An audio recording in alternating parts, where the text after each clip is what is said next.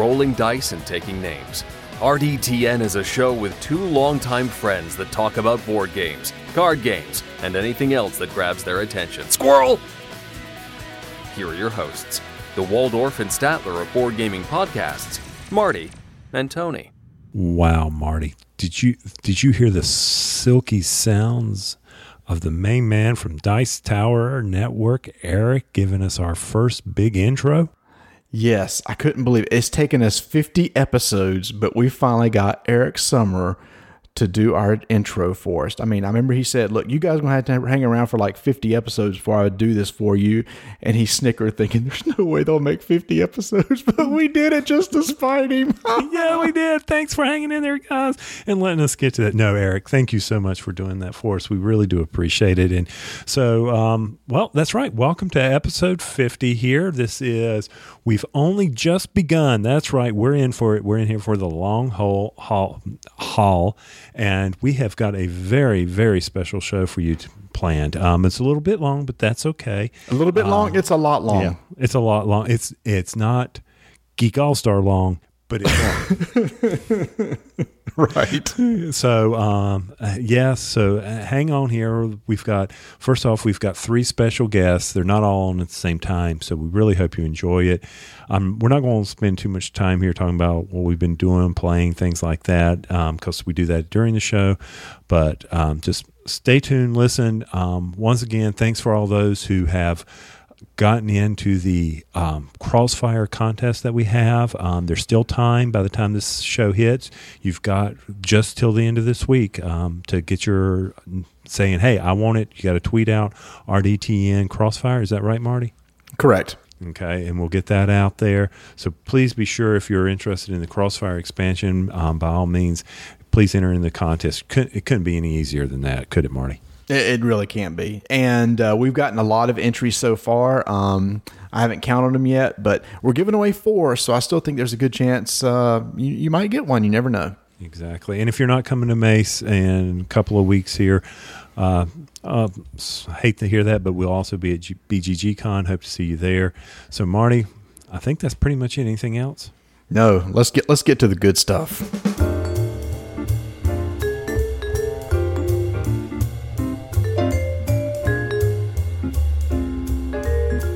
So, we are so excited to now introduce a new reoccurring segment that's going to be on the show. And we thought, what more appropriate episode to do that with than the 50th episode? I present to you the new segment, Chit Chat, with two of the biggest names in gaming social media. This segment is going to be co hosted by Suzanne Sheldon and Rhiannon Ochs. Welcome, ladies. Hi. Woo, yay! now you may know Suzanne from uh, who does uh, a lot of the board game. I think she does one every week. I don't know how in the world you could pull that off to get these done every week, but she does the uh, the segments on the iOS games or the tablet games, the digital uh, board games. And how long have you been doing that? For months, right? Yeah, I've been doing that for probably oh about oh I don't know. I think I've been doing it since around episode 10 or 15 somewhere in there for board game breakfast. So um, it's been between 6 and 12 months. And wow. it's a lot of fun. But um, as i always say people don't realize how much effort it takes to produce content. I do. Um, yeah. Well you do marty obviously. Um, but it uh, it it I it's squeaking in some late nights sometimes to make sure I can get it done. Well, you do a fantastic job. The production values on those are incredible with the screenshots and everything you do. I'd, I'd like to see how you do some of that stuff because I could learn from you because I'm just I just turn on the camera and go and then dance or something stupid like that. So you know, it's a deal. BGG Con, I'll give you a tutorial. Thank you, thank you. I would love that. And also, we have Rhiannon, who is on the uh, video uh, YouTube channel uh, Spooning Meeples. She is one half of Spooning Meeples and I won't say whether it's the best half or the worst half. She can she can vouch for which one it is. I'm the little spoon. That's all you need to know. the little spoon. How you will. Yes. but uh, uh, you also do uh, video segments. You and uh, Tiffany uh, Ralph, or the or the One Tar. Uh, y'all started this channel. How long ago did y'all start that? January of this year. Wow! Yeah. Wow!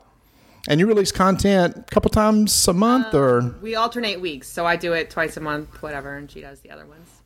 got it. So, so you can find uh, them. At, is the name of the YouTube channel Spooning Meeple? Uh, obviously, you know that from all the times you visited it. Well, no, but oh my gosh. Yes. That- that's a way to sell. That's a way to self promote. Well, you ought to know what it is.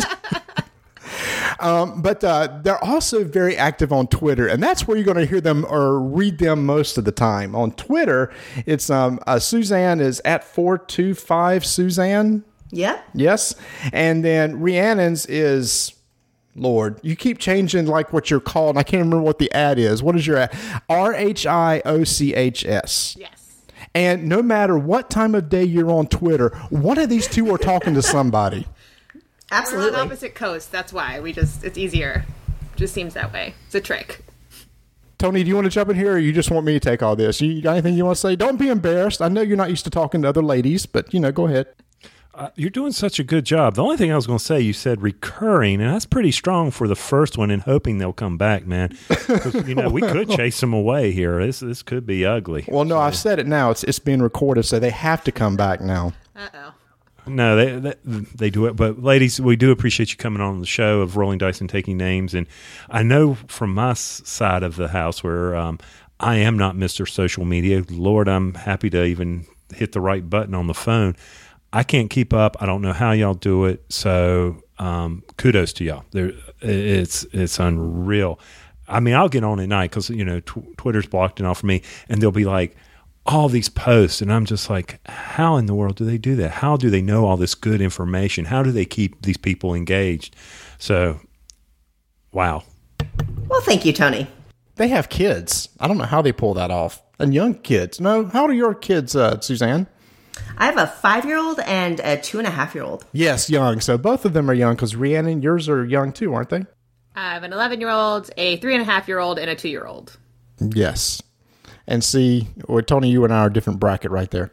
yeah i mean you know i'm an empty nester and that's fine now i will say one thing when i'm sure soccer and all that other good stuff has have they the 11 year olds probably got some soccer going on right Yes, and I am fully engaged in all of those things that he is doing. Not on Twitter. Nope. nope okay or field hockey or whatever you do up north there i don't know Yeah. So you're the soccer mom? Yeah, no one ever saw that coming, but and, and Suzanne, I'm sure you've already got. They're already starting. I mean, they start these things in like four, three years old, things like that. They do. They do. Absolutely. And we have her in advanced physics and uh, working towards her ninth level black belt in judo. Um, My two and a half year old's a little bit of an underachiever, but we do have him signed up at Carnegie Hall for a piano recital next month. So, you know, we're doing okay. So the whole purpose the whole purpose of this segment, chit chat, was we just wanted to have some sort of free form where we can have uh, these ladies on and just cover all sorts of different topics. And uh, I first thought maybe it's going to focus on one particular thing. It's like, nah, that's too hard. We're just going to have a bunch of different things that uh, that we're going to be able to talk about. But what ni- what's nice about having a female perspective on the show is that now we can let you talk about things that uh, Tony and I can't talk about because we don't understand. Because even though we're both married, we still don't understand women very well at all. So we thought we just might as well go straight to the source, and, and they can tell us how things are. And it's it's interesting that timing kind of worked out because uh, this week there was uh, one day this week where there was a topic uh, being discussed on Twitter so I think uh, Happy Mittens, our Happy Mitten Games, um, was looking for uh, uh, female contributors for their website because they said people have been asking them, uh, how can I get my girlfriend or wife into gaming? And so they were asking for some contributors, uh, female contributors, to say, you know, what's some good suggestions that uh, you can tell these guys to get their significant other into gaming? And I know Rhiannon, I think you've submitted an article. I don't know if it's been posted yet, so you don't need to spoil it and everything like that. But I was wanting to just kind of have that as a little topic conversation because last year Tony and I did an episode uh, where we had our wives on, and we actually covered that about um, how do how can you get a female into gaming and whatnot. And right after that, we had a lot of people on our guild come back and tell us, "Thank you, that was so useful. I needed tips on how to get um, uh, my wife into gaming and whatnot." And this past summer, uh, Vanessa and I recorded uh, for something for you, Rhiannon, you and Tiffany for Couch to Con, where it was how you can get your significant other to a convention. And I got some some good feedback on that too. So I think it's a topic that even though I see a lot of women in, in gaming, we are very fortunate. Like at our game club, we probably have about 33% women show up. So we got a, a good number, but it's still kind of a male dominated hobby for, for whatever reason. But those males really want their significant others involved and they want tips on how to do it. So, since I'm staring at Rihanna because she's the big thing on the, the hangout right now. I'll ask her first. I'm never coming You're back. the big thing, Rhiannon. Man, I've got to stop using. Huge. See, Tony, I don't. I got to stop using these adjectives. I can use that stuff with you, and and you'll get away with it. But I, I do want to follow up with the discussion as a topic to kind of narrow the focus here.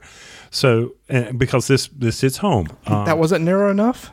Oh, good God, no, man! You were all you you basically shotgunned, but that's okay. We want to talk about how to get women involved in gaming. Okay, well, No, I said significant others. People are like, how can I get my wife or girlfriend involved? Oh, geez, just go ahead. You run the show, then. I'm backing off. No, you're you're good, but from a standpoint of, or, or think of it like, what is some of the common problems? Like, for instance, I mean, not that I speak from experience here, but uh, I, I want you to go do your own thing. I'm holding you back. That's why I don't want to go.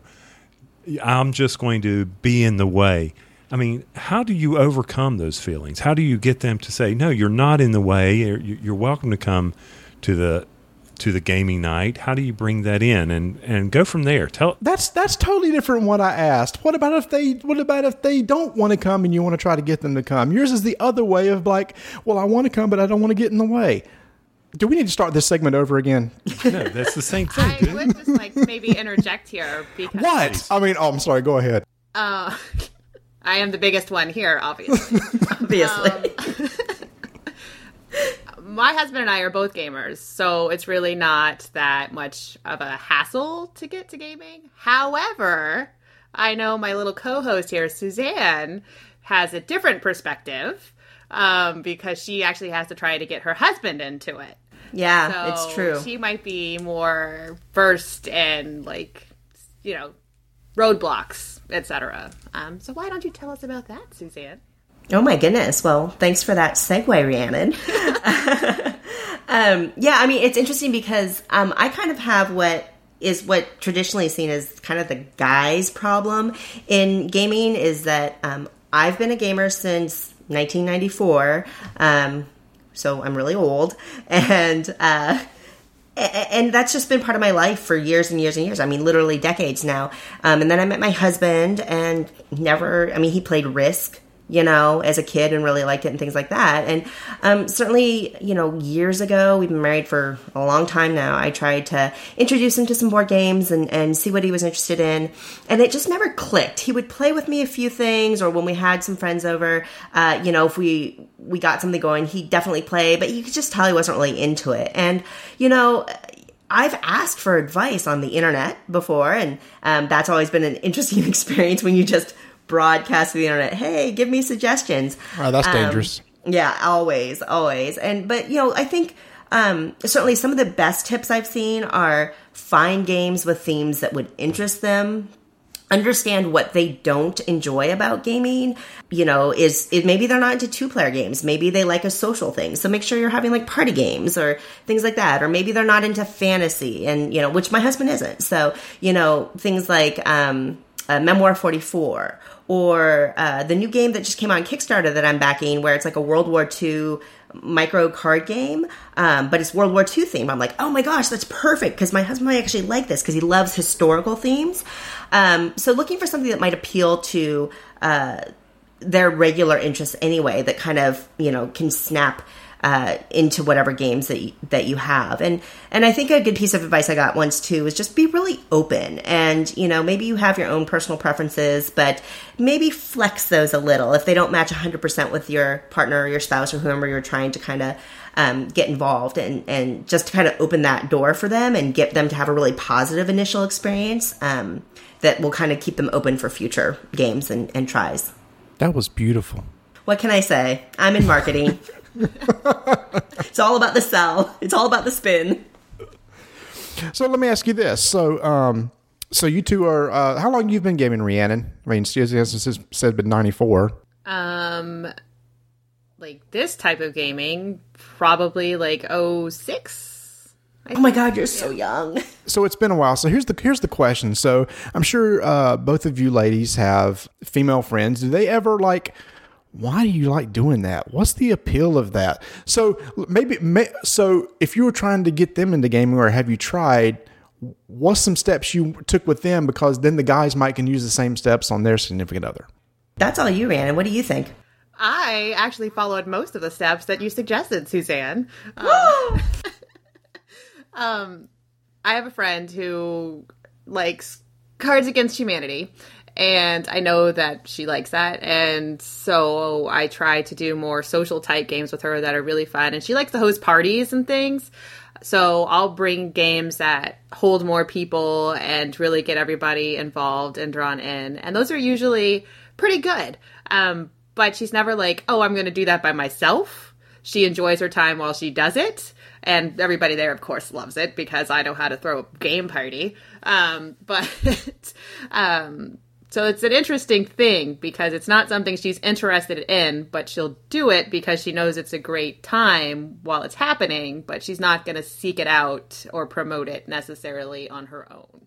Yeah, and I mean, I think um, it's interesting because if I go out uh, to gaming events. For example, I was at a local convention up here in the Seattle, Washington area just a couple months ago.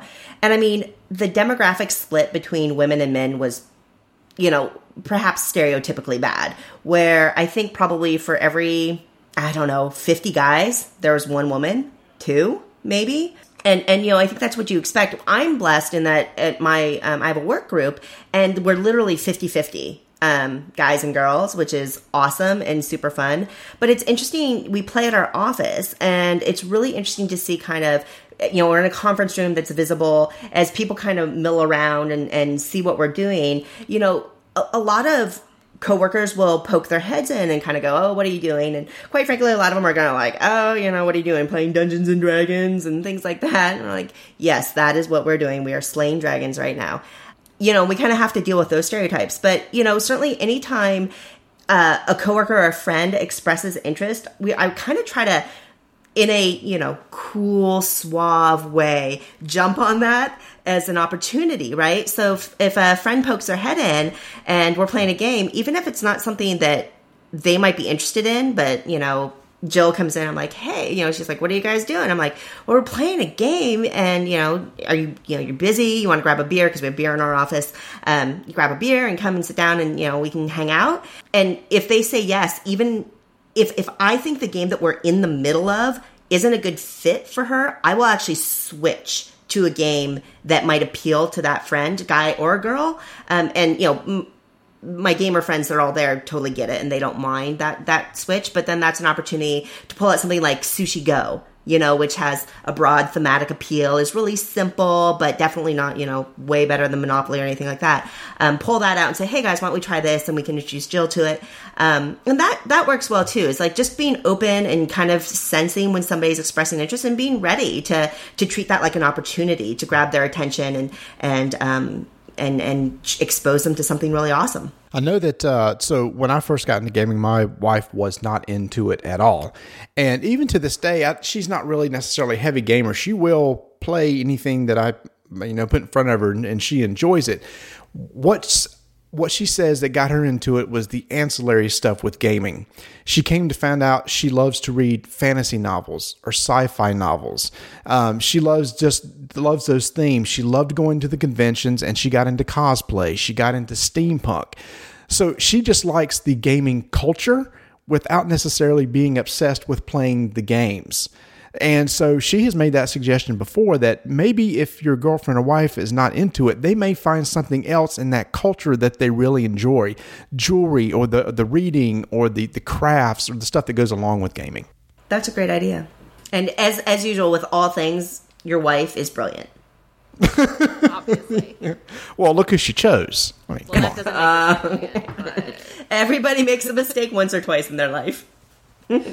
So, ladies, from your standpoint, then, of the fairer sex, what is it about women that this gaming thing doesn't appeal to them? Ooh, that's a good question. I'm just going to roll back and listen to this one. I'll let you start off, Suzanne. Oh, um, a few thoughts. I mean, I think that um, I think that it's just socially we're not socialized. I mean, we're not socialized, right? The culture doesn't really encourage it. There's a, a perception, there is um, a stereotype about gamers, and that isn't necessarily really appealing to women or girls. And um, I would say also, and I mean, I don't want to get really heavy or dark here, but I mean, I would say that there are that some of the culture itself is not very welcoming or open to girls or women when they try to approach it when there is interest and that's why i was talking about taking opportunity and being open and being flexible because i had plenty of experiences you know when i was 18 and starting game i had some just to be blunt, I had some really weird experiences starting to enter the hobby that were, um, on occasion, quite uncomfortable and a little odd for me. And I just had a real passion for the game, so I kind of pushed through, and I found a friend here, or a friend there, that helped really open it up for me.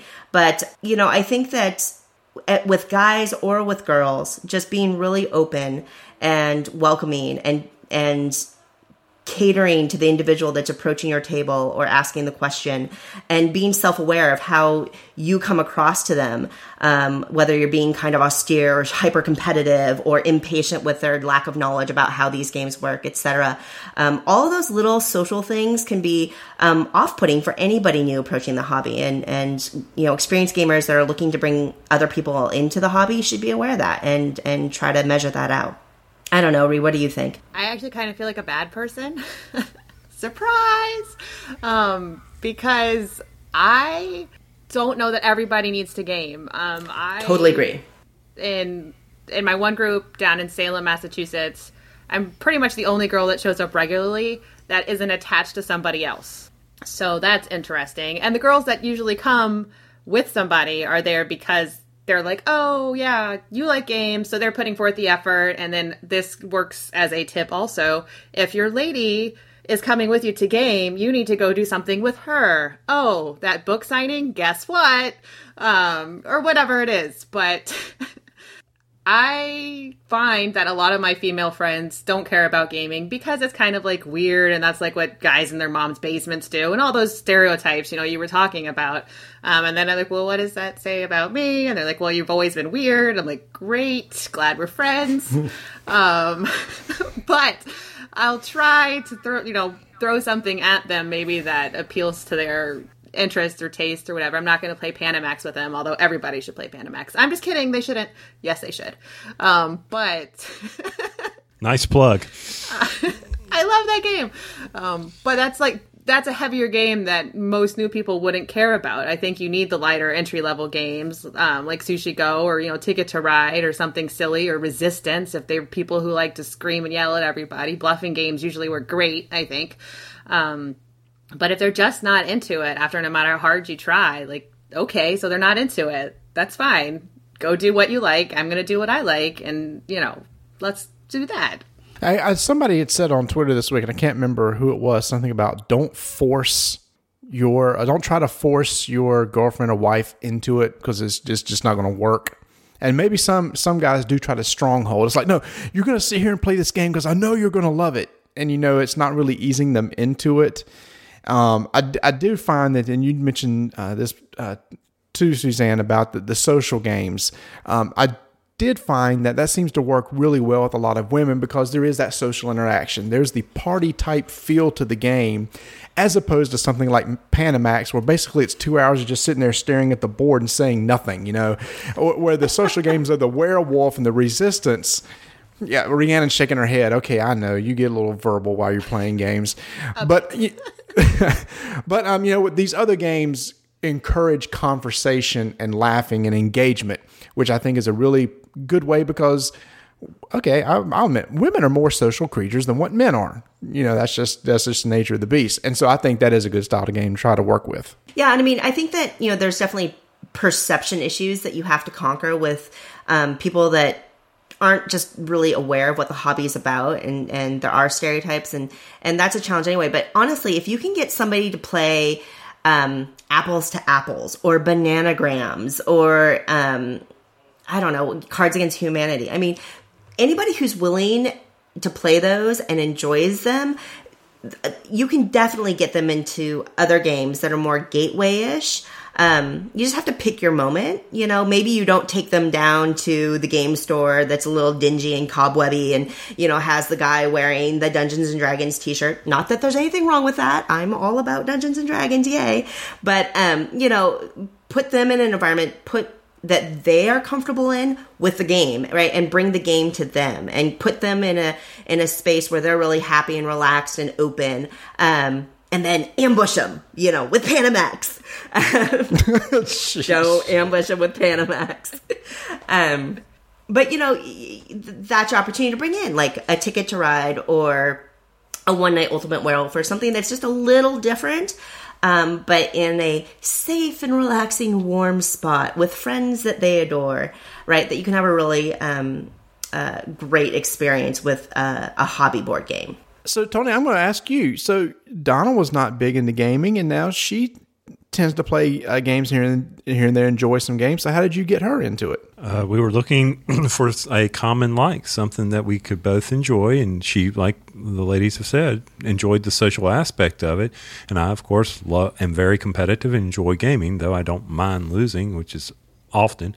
But it, it was something good. I'd rather do that than play uh, s- sequence for the 50th time or, you know, um, Opusha, I needed something different. So that's why I said, you know, here's a great way to do introduce them to something I enjoy as well and then be able to go. Just like they were saying, you know, apples to apples, bananagrams, whatever, wits and wagers, incredible game to bring those non gamers into your world because everybody knows trivia everybody, and that's a great game because you don't know that trivia at all. So, and I, I will say, I know Stephen is on this episode, I know, but I will plug his latest game, Diamonds.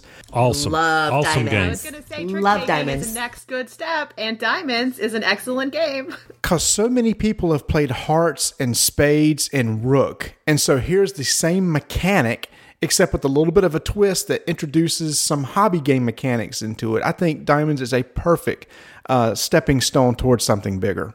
Yeah, I It's mean a when I was choice. yeah, and when I was on the cruise, I, I know I sent this out, but I'm not kidding you. We had it out when we were stuck at sea for two days, and we had that out, and everybody would stop by the table. I must have explained that game to a hundred people, and I bet I could have sold that game continuously. But there, but it was so interesting. There was a group on the uh, couples, and this is interesting. They play Settlers every Wednesday night. Wow. I'm like, really? They go, yeah, we play S- Settlers or Ticket to Ride every Wednesday night, and that's their social. So as you know, that's like like we were saying. There's your entry, and that may be as far as you need to go. Don't try to bring out Panamax to to the people that are like that level. It's not it's not necessary, but enjoy the fact that they are gaming with you. Yeah, and I think Rhiannon brought up a great point about sharing activities. It goes both ways. So, um, you know, if they have a passion for something that's not necessarily your favorite, you have to be willing to exchange that time. And who knows, maybe you'll discover something new. And then, you know, certainly not not forcing it. I mean, if if it's just not going to click with them, it's just not going to click with them. And um, certainly, you know, it's hard when you when you're passionate about something, you really want to share that passion with somebody that you love or somebody that you're really close to and you you have all these grand visions about how awesome it's going to be and you'll go to game conventions and you can play board games every night and and you know and that just feels and sounds amazing and it's like really kind of a dream state. But it's okay for that not to happen that way. You know, as long as you're both giving each other the freedom to have your outlets for your passions. I know it kind of stinks, and I mean, I, I certainly put myself in that camp. I have a mad passion. Anybody who's followed me on Twitter um, knows I have this crazy mad passion for for board and card games, um, and it's just not something that my husband shares, and um, it's a bummer but um, you know i'll take the opportunities when i can get him to sit down and play maybe i'll try risk legacy on him or something like that don't don't push something that's you can't force it absolutely and um, look for opportunities you know and then branch out and find the friends that do share that passion and then your gaming times with those friends and your time with your partner or your spouse or your friend over here is is something different And I also do think you you need to reciprocate. So let's say that your um, wife or boyfriend or whatever decides to try gaming with you. You need to try something with them. You know, if there's something that they like that you that they want you to try, then that's another good way too. It's like you know, you've always wanted me to try this. I'll try this with you. If you try this with me, you don't know. You may get them into it, and you may find something else you like too. Like Tony's really now into opera. Yeah, it's incre- oh, actually, you know, or Broadway shows, Les Mis. I couldn't, I couldn't, I, I just can't get enough of that. I'm I'm kidding. It's a joke. That's a shame. Su- Suzanne's like, wow, I'm impressed. I was very Actually- happy with the Broadway introduction there. I was like, yeah. yeah I, I i totally believed it No, actually, we're going to start doing that. Whereas, you know, being empty nesters, we're going to buy this season tickets to the theater uptown. Nice. And you know, and that's fine Oh, because I, I, enjoy, I know you're dying, Marty. You're over there, but I, hey, I'll admit it. I enjoy. No, that there there goes all gaming nights for you. Hey, would you like to go see this? I'm sorry, I have a show. I'm going to go watch a ballet tonight. Well, see, what he could do is pre show, he could set up a little board game thing and then theme the board games to whatever the show is. Um, so there you go. You can still game and be cultured. How about that? Culture. exactly. or you just alter, or you just alternate it off, like you're saying. So Tuesday night's our game club night. You're going to that, and and I'm going to have to go see Mamma Mia. I almost glad I didn't, but I wanted to. oh wow ABBA, right? That's the ABBA one, right? What? Anyway, Um, I do have this this one last thing before we wrap up. So I mentioned diamonds earlier. Uh, Tony and I would like to challenge you two to a partners game of diamonds at BGG Con. oh Accepted.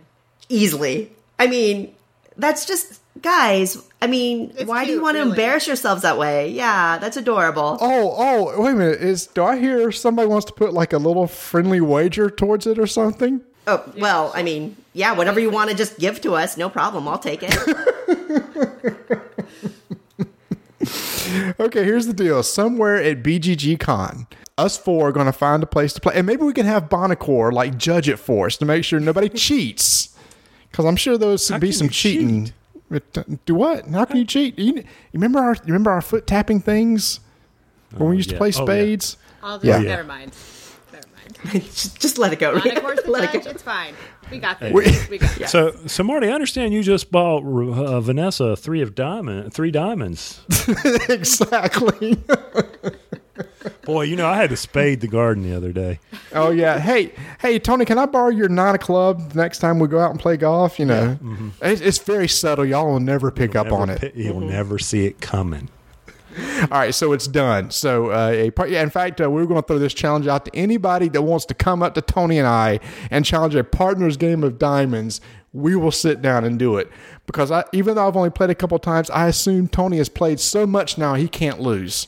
No, I can, you can, it's all in the cards. It, it doesn't matter. You can lose, it, uh, but it's how well you manipulate those cards. That's what I love about that game.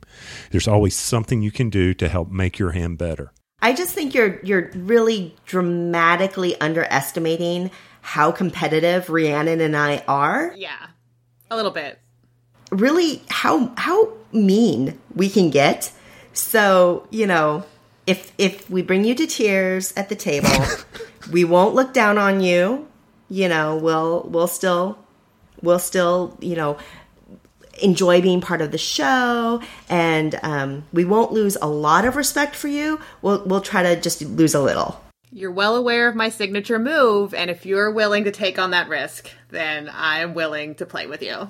Here, here's the thing. I, I love it when people talk big. I just love it when people, and I just keep my mouth shut. And, and then when it's all over, I just point to the scoreboard.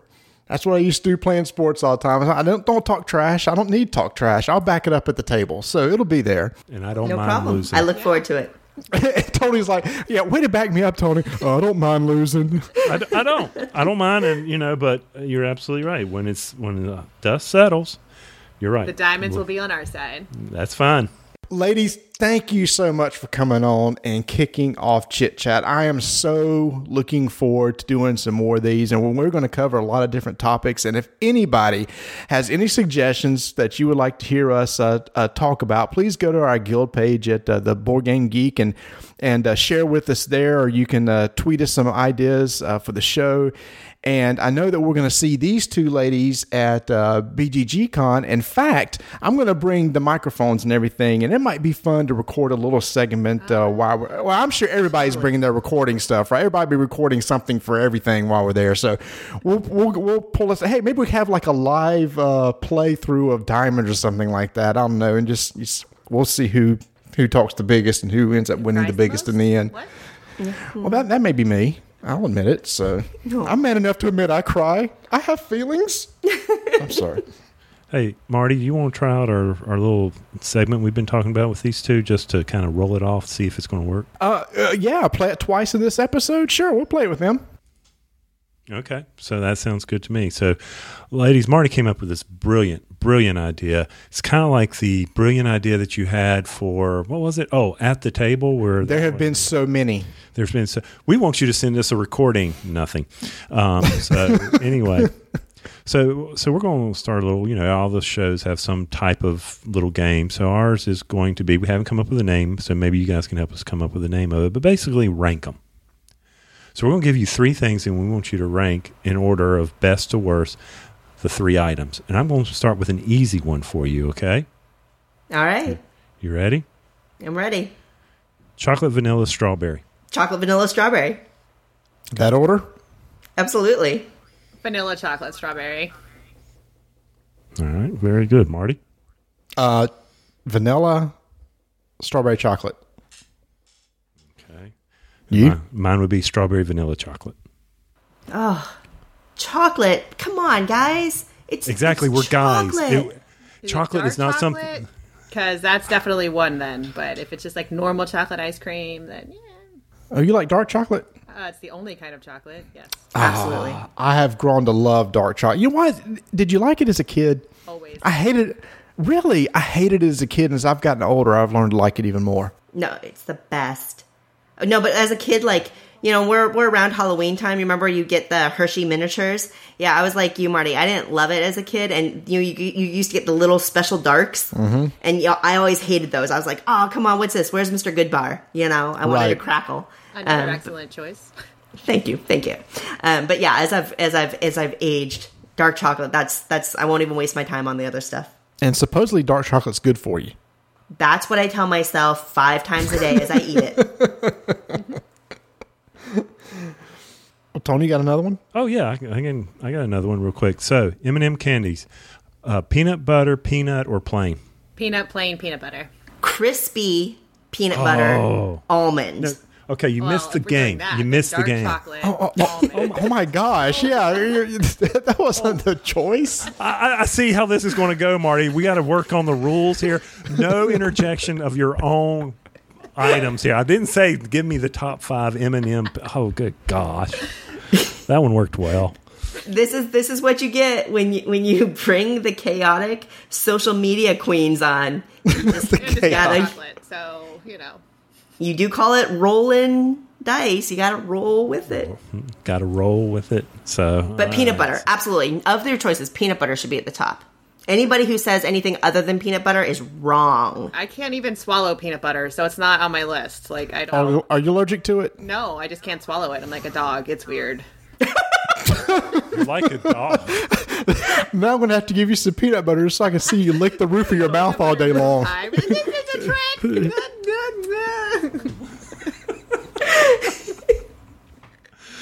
Oh, okay. That was interesting. Never know what you're gonna get with me. I'm just there's see. It's a good thing that I, I've shut down the cameras here because I I just didn't- oh that's a visual. I hope you captured that one for me, Marty. mm. All right, and then finally, we know that Panamax is number one on the list over there, but uh, we always do ask uh, for the first show. You know, what what is your favorite game? What game do you always try to bring to the table? That's I, nobody likes that question. Yes, they do. Nobody likes that question. Okay, fine. I'll get rid of it. Strike well, my favorite game is Twilight Struggle, but I'm not going to play that with everybody. I will play that with a select few because it's Twilight Struggle, and not everybody wants to play that. But I, I, I appreciate the answer. But Marty, to my point is, it gives us an uh, we look into their soul, the dark side. I don't you know, have one of those. it's She doesn't. out of. She doesn't. Okay. Oh, that made me laugh. If I had to pick one, and I hate this question, right? Because I have really, really broad tastes in games. Hmm. But if I had to pick number one, it's Kalis. Okay. No, that's good. That's good.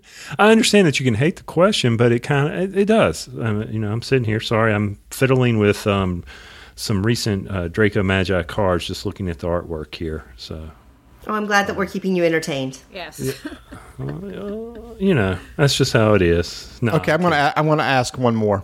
Deck building, worker placement, set collection. Worker placement, set collection, deck building. Agreed. Yay! Tony, Uh, it would be deck building, worker placement, set collection. mine would be worker placement, deck building, set collection. What a diverse little group we are. Oh, that's good. That's that's what we want here. So, Tony, you happy with that? You think it's going to work? Because in the next segment, we're doing it with Buonocore. We'll give it our best shot. I mean, that, this was a good test run of it. We got some kinks to work out, so hopefully we'll get that done between now and Like then. like not adding your own items to the three. I don't like any of those three. Here's the three that I like. Those are horrible choices. Nobody would even list those. You got to game the system. We're gamers. We game the system, right? Isn't that what we do? Yes, that's true. That's true. Well, once again, ladies, thank you so much for coming on. I don't know how often we would do we could do this. We Tony and I would love to do it at least once a month if it's possible. Like I said, we'll record and maybe the next segment live at BGG Con, and that'll be our segment for uh, November. That could be a lot of fun, just sitting around the table doing something. So, but we need to know where we can find you. So, uh, Rhiannon, uh, we'll start with you. Where can people find you if they're looking for you? On the Twitter, where I always am, um, R H I O C H S. And Suzanne. Yeah, same same thing on on the Twitter, uh, and I am at four two five s u z a n n e. Now, I do have one more question before we go, Suzanne. Do you take it, the videos that you do for Board Game Breakfast and put them on YouTube? I do. You do. And what is your channel? Oh, uh, it is four two five Suzanne. That's so boring. And um. Rhiannon's, cha- Rhiannon's channel is at uh, Spooning Meeples. And uh, thank you again, ladies, for coming on. And we look forward next time. And we will see you two under the table after we beat you at Diamonds at BGG Con. Mm-hmm. nice comeback. Oh, the trash talk is going to be oh. flying mm-hmm. here. Yeah. Mm-hmm. Yeah, we got. mhm. I was expecting like a Z snap. Oh, yeah, you go, girlfriend. I don't need trash talk. Thanks again, ladies. Have a great night. Thank you guys. That was awesome. Marty, I, I cannot believe that you were able to get the Podfather on our podcast today. That is outstanding. I mean, that what a coup for our 50th episode. Yeah, so here's the thing. So there is one man known as the Podfather that shows up like on every other podcast, but has yet to have been on ours. So we thought, what a great opportunity and, and what a great episode to bring him on for the very first time, the inaugural time on Rolling Dice and taking, taking names on episode 50. We are proud to have in our studios today Stephen Buonocore from Stronghold Games. Welcome, Stephen. Hey guys, how you doing? It's great to see you. Great to hear you. Thank you so much for coming on and taking some time out of your. This is a Sunday afternoon for us. I don't know if you're a football fan. We just watched the the Pan- the Panthers lose a close, heartbreaking game, so I'm I'm kind of done with football for the day. I don't get a chance. You know, I, I wish I had uh, enough time to uh, keep up with uh, football, but I uh, I'm working all day today, and this is uh, the end. This is sort of the end of the uh, my work for the day. I think we'll do this and uh, roll into dinner. It it's uh, getting on. It's four four fifteen p.m. here in uh, in New Jersey. You guys are in uh, Central Time, I guess, right? no, we're in North Carolina. Oh, you're here too. Oh, okay, perfect. Yeah, no, we're just we're we're just down the road from Dan and Chris. We're the North Carolina contingent. So come Oh, on down. okay. Do you guys go to um, that board game thing? That's at the, in that area, and they've got some other cons, I think, also close by. You talking about the one that uh, Dan and them do? I know Dan goes to that one. Um, no, there's just a con. It's uh, called that board game thing. It's in the. Uh, Oh, oh, yes, up in the uh, in the in the Raleigh Right. area. I have I know about it, but I've never been to it. I've been invited to it, never had a chance to Oh, go. Okay, cool, cool. Yeah, yeah. That's a, it's a great group down there. I know there's a there's a pretty hardcore, um, you know, group of gamers down in North Carolina. So, congratulations for uh, having a thriving community down there.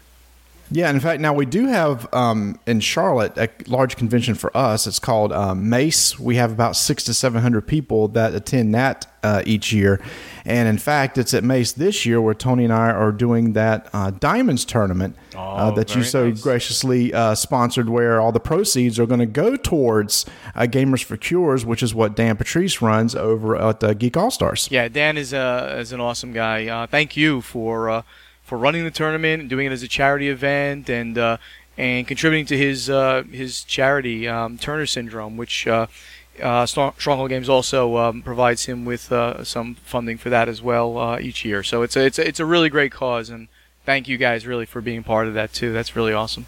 Oh no, we're we're happy to do it. I look forward to doing this tournament. If anything, it will hone my skills for when we get down to BGG Con, and um, Marty and I take on those. Uh, females for um, this other you know i don't want to you know lead into that but we got to challenge them for something. And marty's coming up with some kind of wager that's probably going to get me in a lot of trouble but that's okay. I can manage that. No, no, you got to remember that the Podfather, you know, has the first crack at playing with Rhiannon, Brittany, uh, Suze, uh, Stephanie, and and uh, I'm missing and uh, oh darn, who's the fifth one that's playing in the tournament? Uh, Not Tiffany. uh, it's not Ti- it's not Ti- oh gosh, help me out, guys! You forgot. Now I'm gonna get in trouble that I forgot somebody. Brittany, Did I say didn't say Brittany and Brittany too? All right, Brittany so- Strong. um, Margaret, um, or what's her name?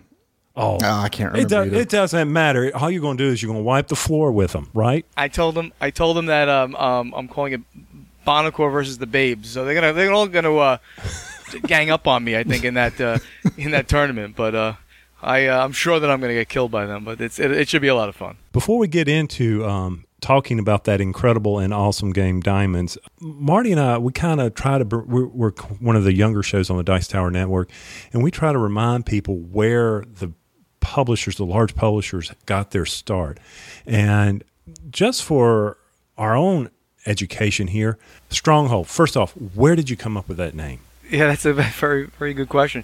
The uh, kicked around dozens dozens of names. Uh, a lot of them having to do with uh, uh, the USA and Canada because my original business partner was uh, was Canadian, and nothing was working out. And I just threw out Stronghold Games, which is the uh, the the Stronghold is the tongue-in-cheek name for my house. So uh, I just call it the Stronghold. So, and we both said, yeah, that sounds pretty good. And I was like, damn, that's great because now you know I'm, I invite people to the Stronghold. It's got a headquarters of Stronghold Games, so it's it's uh, it just just worked out, and it's a really cool name. Um, I mean, I think it is. I mean, because it's a sort of fantasy themed and interesting like that. The funniest thing about the the company and that name is that I yet I am yet to have a fantasy themed game in my catalog. I've got a lot of space games. I've got no fantasy themed games. Why? I haven't found the right one yet. So when I find the right one, that's going to be, you know, it's going to be a great one because I, I love fantasy as well as sci-fi. So it's going to be fun when I get that right one. So, what did you do before Stronghold Games, and what made you decide? You know what? I want to get into game publishing. Well, um, I guess you don't know that this is not actually the only thing that I do. I am not a full time employee of Stronghold Games. There are no full time employees. I mean, I do. I work two jobs essentially. I work. I work a full time job, uh, and I also work Stronghold Games uh, essentially as another one. Um, I'm a uh, infrastructure project manager at a um, a wealth management firm, uh, a Wall Street wealth management firm. I'm from New Jersey. I'm in New York every day. Um, that is it, and I've been at that firm or the predecessor firm for 20 years. So it's um, it's a, a relatively lucrative thing to do that. You know, IT in Wall Street. So it's very hard to just simply give that up and then go to the pennies uh, margin that you get, you know, in the game industry. The game industry is a very, very, very hard thing to make money at. And You know, really, if you look at the companies that have significant employees, you know, that are really um, the biggest companies in the industry, they all have a game in their catalog that uh, is their uh, is their evergreen title and sells huge over time. Look, I mean, look at every look. You know, look at look at every one of them. Look at Days of Wonder, right? I mean, uh, and they have two: a Ticket to Ride and then Small World to a, a lesser degree. Uh, Steve Jackson games, Munchkin, Munchkin, Munchkin. They've got that whole thing, so they got a big big set of employees. Z-Man made it big with both. Uh, um, Pandemic and Agricola, and now they've got a number of titles, and they were bought by a bigger company, so they've got they've got a lot of people. Uh, I have Survive, which is my biggest selling game by far, but still doesn't sell to the numbers you know that would truly be able to continuously fund a company with employees over time. We'll get there. We're working on it. Um, there's been a lot of great, a lot of great, great buzz. This has been, this has been truly the breakout year for Stronghold. I mean, I, I you know, each year we've we've doubled our size essentially. I mean, grow, grown by at least 50% to 100%. This year was truly a 100% growth in the company uh, in terms of titles, in terms of revenue, in terms of in terms of reach, buzz on the games. It has been a phenomenal year. Uh, I thank everybody out there, by the way, all the gamers out there that have embraced the titles that we've done and the games we've done. Um, and, you know, hopefully over time we kind of retire from the uh, 9 to 5, or actually it's much, much earlier than that. Uh, retire from that, uh, you know, day to day kind of grindy thing and then do this, you know, passion, a, a job that, that you just have a passion for you know, as gamers, we have this passion, and as a company owner, not only I, I, I have passion for games and a passion for making great games and bringing them out to gamers across the world. And I think people need to realize that. I mean, everybody's oh he oh he gets to jet across the world and go to all these conventions and play with all these people and just you know tell everybody about these games and meet with publishers. Smooth. You, I mean, that's the story that everybody thinks about, but they don't realize. I mean, you've got another job. I mean, eventually, yeah. I mean, I'm I'm sure you'll be looking forward to getting out of the the rat race and joining this other race here, the board gaming race. It's not it's not going to be any easier. you know, when you when you've so so you've you've grown a company to a certain size. Um, and obviously, Stronghold is taking up more and more and more time. You've grown a company a certain size. Even if I can you know, manage to completely migrate myself away from the other job. That doesn't mean that I'm going to, you know, sit back with my feet up on the desk and just order people around. It, it requires a lot, a lot of time and a lot, a lot of, a lot, a lot of hand holding, a lot of management. Uh, it would be great to hand off some of that stuff. I think that coming this, this upcoming year, there'll be definitely the ability, the, um, the need and uh, I will reach out to people to see, you know, if people want to take, you know, let's say, let's call them intern style jobs at Stronghold to uh, to learn about the industry, take some take some stuff off my plate. They'll get to learn about the industry. Hopefully, they'll um, they'll want to be part of something something big and growing, and you know who knows what that can turn out in the future, or an actual job. Now, you said uh, even as the president, you're not a full time employee of the company. Do you have any other people on the payroll to help with some of the day to day paperwork and day to day activities that has, that has to be done? Zero. And so you do it all yourself in the in the wee hours of the night and the morning. I, don't sleep much. Um, I, I gotta I gotta admit though I have I have a lot of good friends and associates that will give up some of their time to do things uh, for me. Um, very good friends who help me with uh, customer service, doing replacements, and you know some minor shipments. I have I have a great group of playtesters. You know uh, that just just came back from Essen brought, you know, I mean, dozens, dozens of new games and prototypes back, and now have to vet every one of those. You know, some of them are quick, and some of them are going to take a lot of time. So um, over the next several weeks, I mean, I've scheduled multiple touch points with all these people to to to see how they're doing and get together physically with them a couple times to make sure things are going. These people get paid as zero. They are not employees. They are friends and associates that simply also are passionate gamers and want to see great games come out. And of course, we'd love to, to, to be that one who says, I got that game on Stronghold's catalog because, you know, I thought this was great and I played it with Steven and it worked out great, and then you know he went to publish it. So that's the kind of thing that that my friends do and my associates do, but they are all unpaid. They work for beer and pizza and uh, and games. That's what I always tell people. If you come to come to work for me at Stronghold, you're gonna get paid with beer, pizza, and sh- and some games. So, college students out there, I mean, that is your dream job right there It is. beer, pizza, and games. I mean, especially if you are looking at how to take a company and, and just the publishing, the shipping, the logistics, all of that. I mean, if you provide that internship, and I mean, I, I work with interns, I hire interns for what I do. I mean, that is just experience that is incredible right there. And at a smaller scale, you can't get lost in a huge company. That's that's great.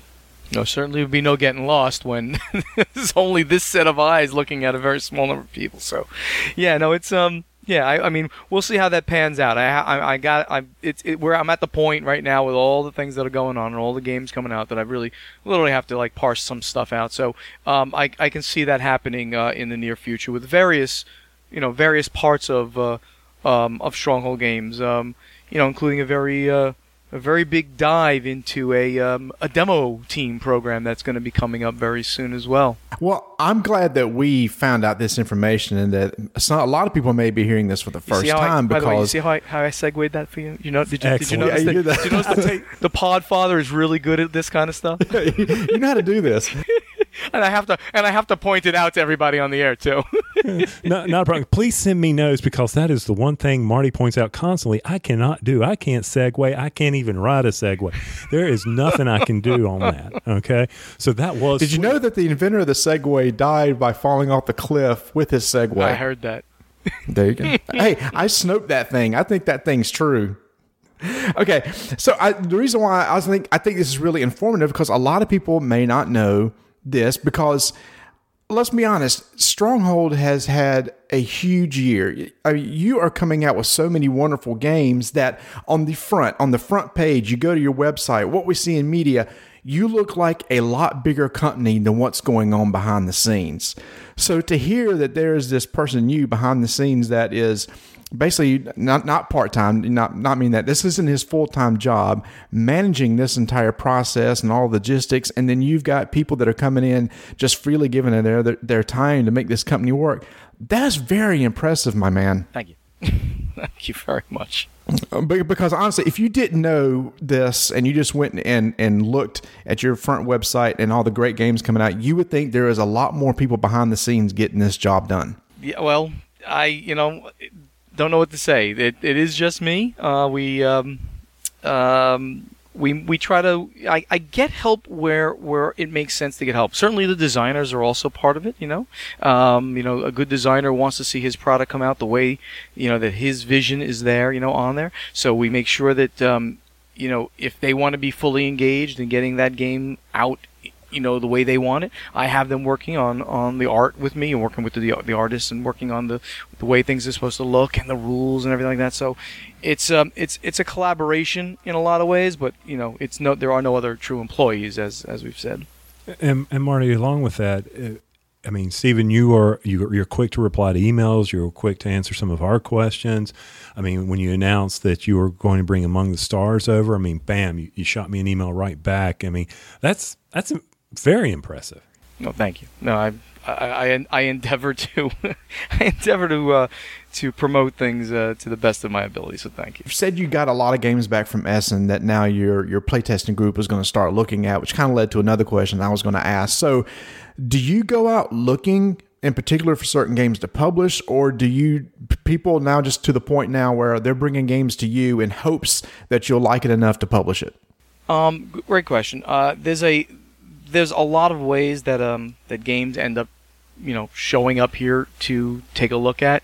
Um, Essen's a very special case. Uh, when I'm out there, it's a very big opportunity uh, for a a North American company to get in front of a different audience, not only different designers who have prototypes, uh, but actually, much more importantly, to see these small um, the small publishers in Europe who pr- will print for they'll print a thousand units of the game. They'll sell most of them there in Essen or on their pre-orders or part of a Kickstarter that they did or something like that.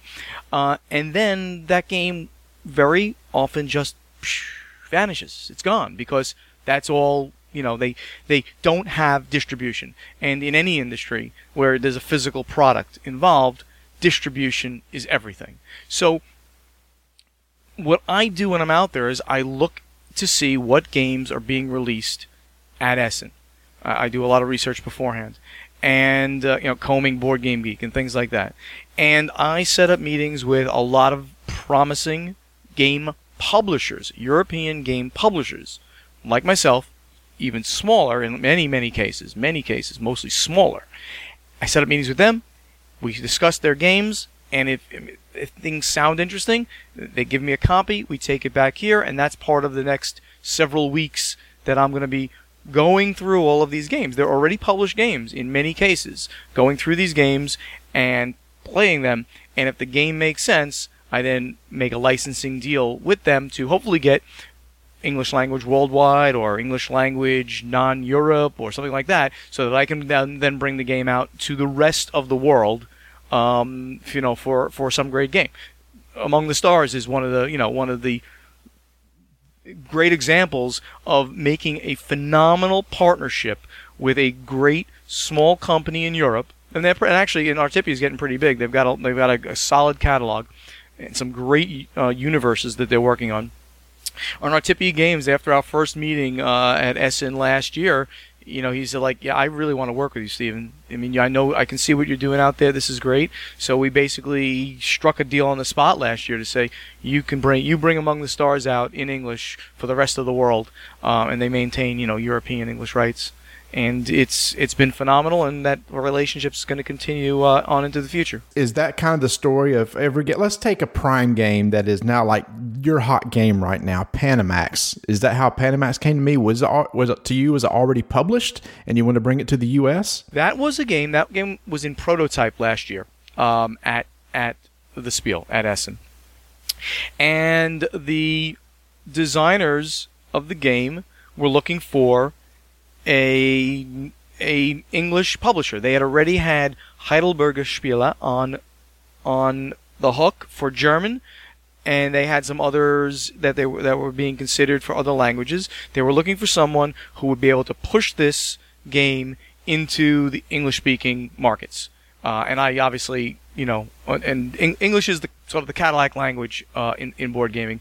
Uh, you'll sell more copies in English than anything else, but you have to be able to reach into those markets. So obviously, a North American company will hit the USA and Canada substantially with any game. So they they brought the game to me. I said, this game has a lot, a lot of potential. We played it and played it here in a similar manner to what you know I'm talking about that I'm doing with the games that just came over, that I just brought back over. We played the heck out of this game.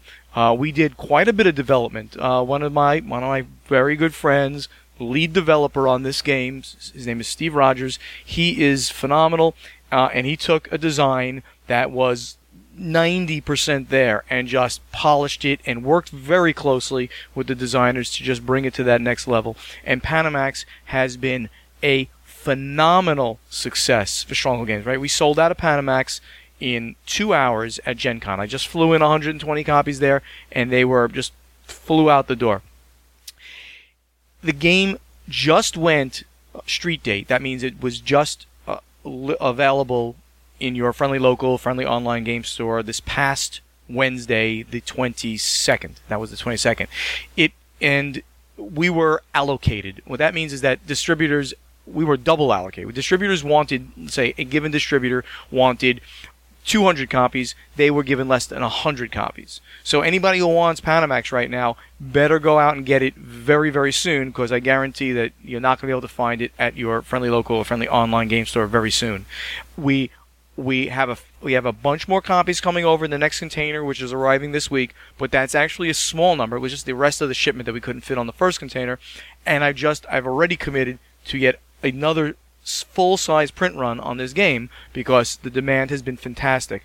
There obviously is a really great market, a really nice sizable market for the that you know mid heavyweight euro, and that's exactly what Panamax is with some really innovative mechanics in there, action dice selection, and that chain reaction pushing mechanism where you're pushing ships through the canal um, that you know might be in front of you. If you have to move, you have to always move your ship. So you might be actually helping people a little bit by pushing their ships. Hopefully, you can then push them into one of the lakes is that's part of the canal system, and then continue on through the locks. Fantastic game, and the buzz continues to be really high on it. So I actually just got to play this game for the first time yesterday. We had an extra life event at our uh, game club here in Charlotte, and uh, one of my uh, uh friends here, both of us pre-ordered the game, and he brought his copy, and I got to sit down and play for the first time. Um, I am I am blown away by the mechanics of the game, but I real, will say this: it made me feel really stupid because obviously I did not grasp what needed to be going on. The game, uh, Tony, only lasts for three rounds. I think after the third round was done, I went, oh, okay, I was supposed to do that after the scoring was done because. Uh, for those who haven't played it, the goal is at the end of the game is the person with the most money wins. So the first place person had like 130 something dollars. The second place person had uh, like 120 something dollars. Marty had 38 bucks when we were done. I felt like an idiot. I'm like, what did I miss? Practice makes perfect. Don't worry about it, Marty. I was like, oh my gosh, how can I have played for this two hours and not totally grasped anything that was going on? I will I will give this as a tip for anybody that plays this game for the first time. You have your own personal boats uh, that you can buy to put out there to ship, and there is one that's a three cargo or three slot boat put that one in the water. I didn't do that. The two guys that won, if you get that boat all the way through to the end, you get this extra bonus scoring uh, card that you can use at the end to score more points. That's how they won the game. And that's when I went, oh, I really should have put that boat in the water then. Yeah, getting getting well, obviously getting lots of cargo out there is going to be key. You have to you know you have to manage your money well. You have to manage the company well. If if if your company is uh, constantly not being able to pay dividends, and all of a sudden you're going to have to pay the dividends for the company. That's going to be problematic. There's a, there's a lot going on. It's it it's definitely definitely takes a couple of plays, and all of a sudden you'll be like, ah, those are the ways that I'm going to do really well. and and you're getting getting those extra. Um, oh, those bonus tokens, you know, that you get, and if you get the bonus tokens, you get special actions as you go along. I can't remember what it, I can't, sorry, I can't remember the, the, the terminology in the game. Get, you know, getting those extra things is actually going to really help you a lot as well. So there's a, there's a, there are numerous paths to victory there, and it definitely is going to take a couple of times through to really, really you know do best. I did w- learn one thing I didn't realize, and I guess I just didn't ever study the Panama Canal enough. I thought it was just one big canal. I didn't realize it was a series of locks and lakes in between each yep. one of them. So it was educational. I mean, it, that's exactly. We didn't we didn't do it truly the way the canal is is um, you know the number of locks exactly, but you know because you have to make a game out of this as well. Sure. Um, but yes, there are there are quite a few locks in the canal, and there are lakes in the canal, rivers and lakes. And obviously, they used those lakes as you know as a way of creating the entire system. So as ships are get moving through them, you know they and, and I mentioned that before as you and as you're pushing other ships through, you can kind of drop them into the lake, and then you can continue on after that. Um, and that's part of the, the I guess you can say educational value as well as the as the game value. It it, it really is um, kind of simulating the entire movement through that through that canal system. And I was really nervous when I first saw a Euro game with a lot of dice, and I went, "Oh, how are you going to use dice in a game? Because it's going to introduce too much no. luck." No, not at all. I love the way the only time the dice are rolled is just to determine how many of the different actions you're going to have each round. The uh, the cargo dice that you use for people who haven't played, those aren't even rolled for anything. Right. They're they're just used as to indicate the, the, the the number of pips on each side when you put them on uh, as cargo. That's going to indicate how much money you get at the end when you ship them. So what I was worried about doesn't even come into play at all. If there's anybody that's worried there's too much luck because they see all those dice, don't let that scare scare you at all. The luck is very minimal. No, there's no. I mean, you're right. There's there there's no real luck as far as like what's going to happen with you. There's no dice rolling. As as you implied, the dice are rolled to determine what uh, what, what, which of those cards, which of those actions are going to be available, um, and how many of them are going to be available on any given, uh, any given round. So, and that's, and that affects everybody equally on the board. So, it's it has it is a very minimal luck based game. It really it really is a uh, a, a heavy economic game with some other very novel mechanics that are put into that game and really blended very well together and in a, and in a thematic way as well.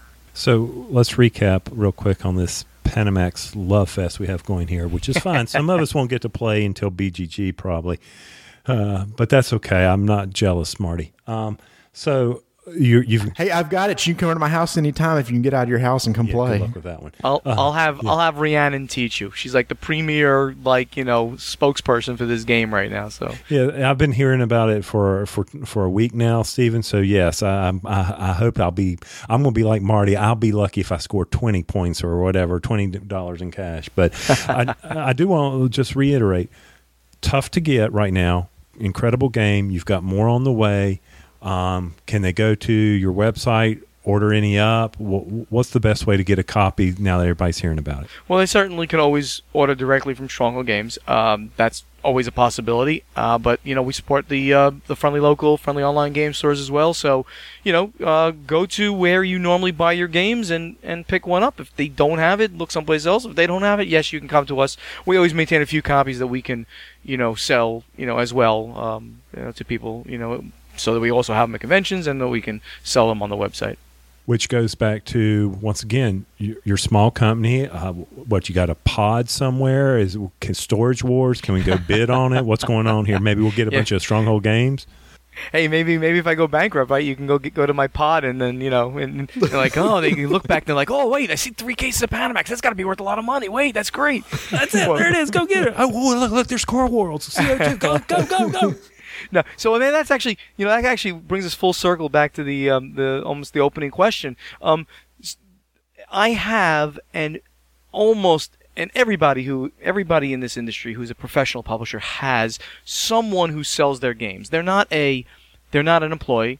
Um, you can I ha- they are a fulfillment, warehousing, and sales agent, and a lot of us use the same the same company. It's a company out of Atlanta, Georgia, um, Norcross, Georgia, to be exact. Um, so they are the ones who get my games into distribution, and then the distributors get them out to the retail store. So um, they obviously have take a fee every time they sell a game. They take they take a, a, a cut. So you can you can call them if you like. Um, uh, you know, part of the company. Uh, they certainly they they are they are an agent of mine. I call them my sales agent. Um, some some fairly large companies use them exclusively as well. Uh, Steve Jackson Games, who I mentioned before, they actually use them as well. But they're they're really big with the the, the more mid and small companies. Um, uh, Colby over at Plaid Hat uses them. Travis Indie Board and Card Games use them. A lot of us use them because they have true global reach. They can hit every distributor in the world, basically, which is a great thing for uh, for us, you know, us publishers. Yeah, and I, I think I know who you're talking about because I've and they don't have a storefront because I called them up and said, "Hey, any chance?" And they're like, "No, you got to come." I, I, I'm it may, anyway. I think I'm. No, I can I can mention it's, it's they're called uh, Publisher Services Incorporated (PSI), and they're out of Norcross, Georgia. A great group of guys, um, and they do all those three services I mentioned. They warehouse all my stuff. They fulfill the the onesie Tuesdays or the big pre-orders. I do like 300, you know, Panamax on pre-order. They take care of that huge amount of shipping, and then they also sell. There's a they have dedicated sales a, people that go out and they sell to to distributors, and also try to get you into the, the big box stores to get you into well, or the big online like Amazon and uh, and Barnes and Noble. So they take care of all of that for me. That's something, and then maybe I, I can give you know special props out to them and in general to, to your audience so you understand.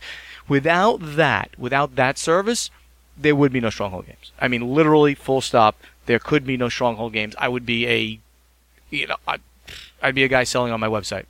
Any of us, any of us out there would be a guy selling on, the, on their website. And when Stronghold started, as you probably know, right? I'm now uh, five years old. Um, this month, five five years old. Thank thank me. Congratulations. I'm going to pat, my, pat, Oh, my, pat myself on the back. There you go. It was October of 2009, um, where the, where the, all the papers were signed. Um, um, back then, there was no Kickstarter, so literally, there was no way to do this kind of business at all without somebody like this. Now, theoretically, you know, you could use Kickstarter. You can get all the crowdfunding. You could take the money in, and if you sold a thousand games, you could be in your basement and pack a thousand games, and, and then you'd be done with that game, and you'd hopefully move on. Theoretically. However, guess what? PSI actually does many, many Kickstarter fulfillments as well. So they'll they'll be contracted by somebody who just did a Kickstarter and sold 500 games or whatever, and they'll take care of doing all that fulfillment too. So they do a lot of work for a lot, a lot of small companies and uh, independent people. Now you don't really take advantage of uh, Kickstarter a lot, do you? I have never done a Kickstarter. I, I, I knew that. I just kind of wanted to. I, I, was leading the witness. You're leading the witness. Um. the witness. The witness always makes the same statement. Always makes the same statement that um, I think I believe professional publishers shouldn't be in that. You know, in Kickstarter, they should not be crowdfunding. Why shouldn't they be crowdfunding? Because we should be putting our own capital, our own marketing abilities, our own vetting abilities. As I said, I've got a team of people out there that, that work with me you know friends who work with me to make sure these games are great games. It's not just one brain. What I do, I I make sure that when I'm bringing a game out, it's got me all over it. Right? I'm here talking to you on a Sunday afternoon because I want people to know that Stronghold Games is out there making great games for you. I'm putting my personality, my marketing, my own capital behind it. Now, I also have said every time that once a project comes up that is outside of my core business model, I will use a crowdfunding source. I will use Kickstarter. Steve Jackson Games, I mentioned the third time I mentioned them. Why I keep mentioning them? No, because they're a good example of a lot of things. They're a nice big company. They make what? Munchkin is a $25 game and they make some $35 games. I mean, maybe up to 50 maybe. So they got that really small price point, 20 to $50. All of a sudden they decided we want to do this designer's edition of Ogre. $100 game. Well, they never sold a $100 game. They don't even know if a $100 game can sell to their to their market. They went on to Kickstarter. They put it out there. They were ultra successful in doing it. But the point is, it was success or non success, they did not know if they could sell a game like this. They went out to the crowdfunding source and they did it. They're a professional publisher going outside of their market to do this. When Stronghold Games comes up with that product, which is going to happen very, very soon, then I will do exactly the same thing. Um, okay, so here's the thing. The, the statement that you made just a second ago, you feel that it, if it's in your if it's in your core competency mm-hmm. that you as the publisher should put your own capital up to sell it and not rely on crowdfunding. Our entire audience, which could be in the tens right tens, now, easy. just just just just cheered like crazy hearing something like that because behind the scenes, I talk with a lot of different people, and I'm not going to throw anybody on the bus or anything, but there are a lot of people that have issues with wait a minute, why should I be putting my money towards something that you're not sure that's going to work or not, and you're waiting to see, you know, whether it's going to work by whether this funds.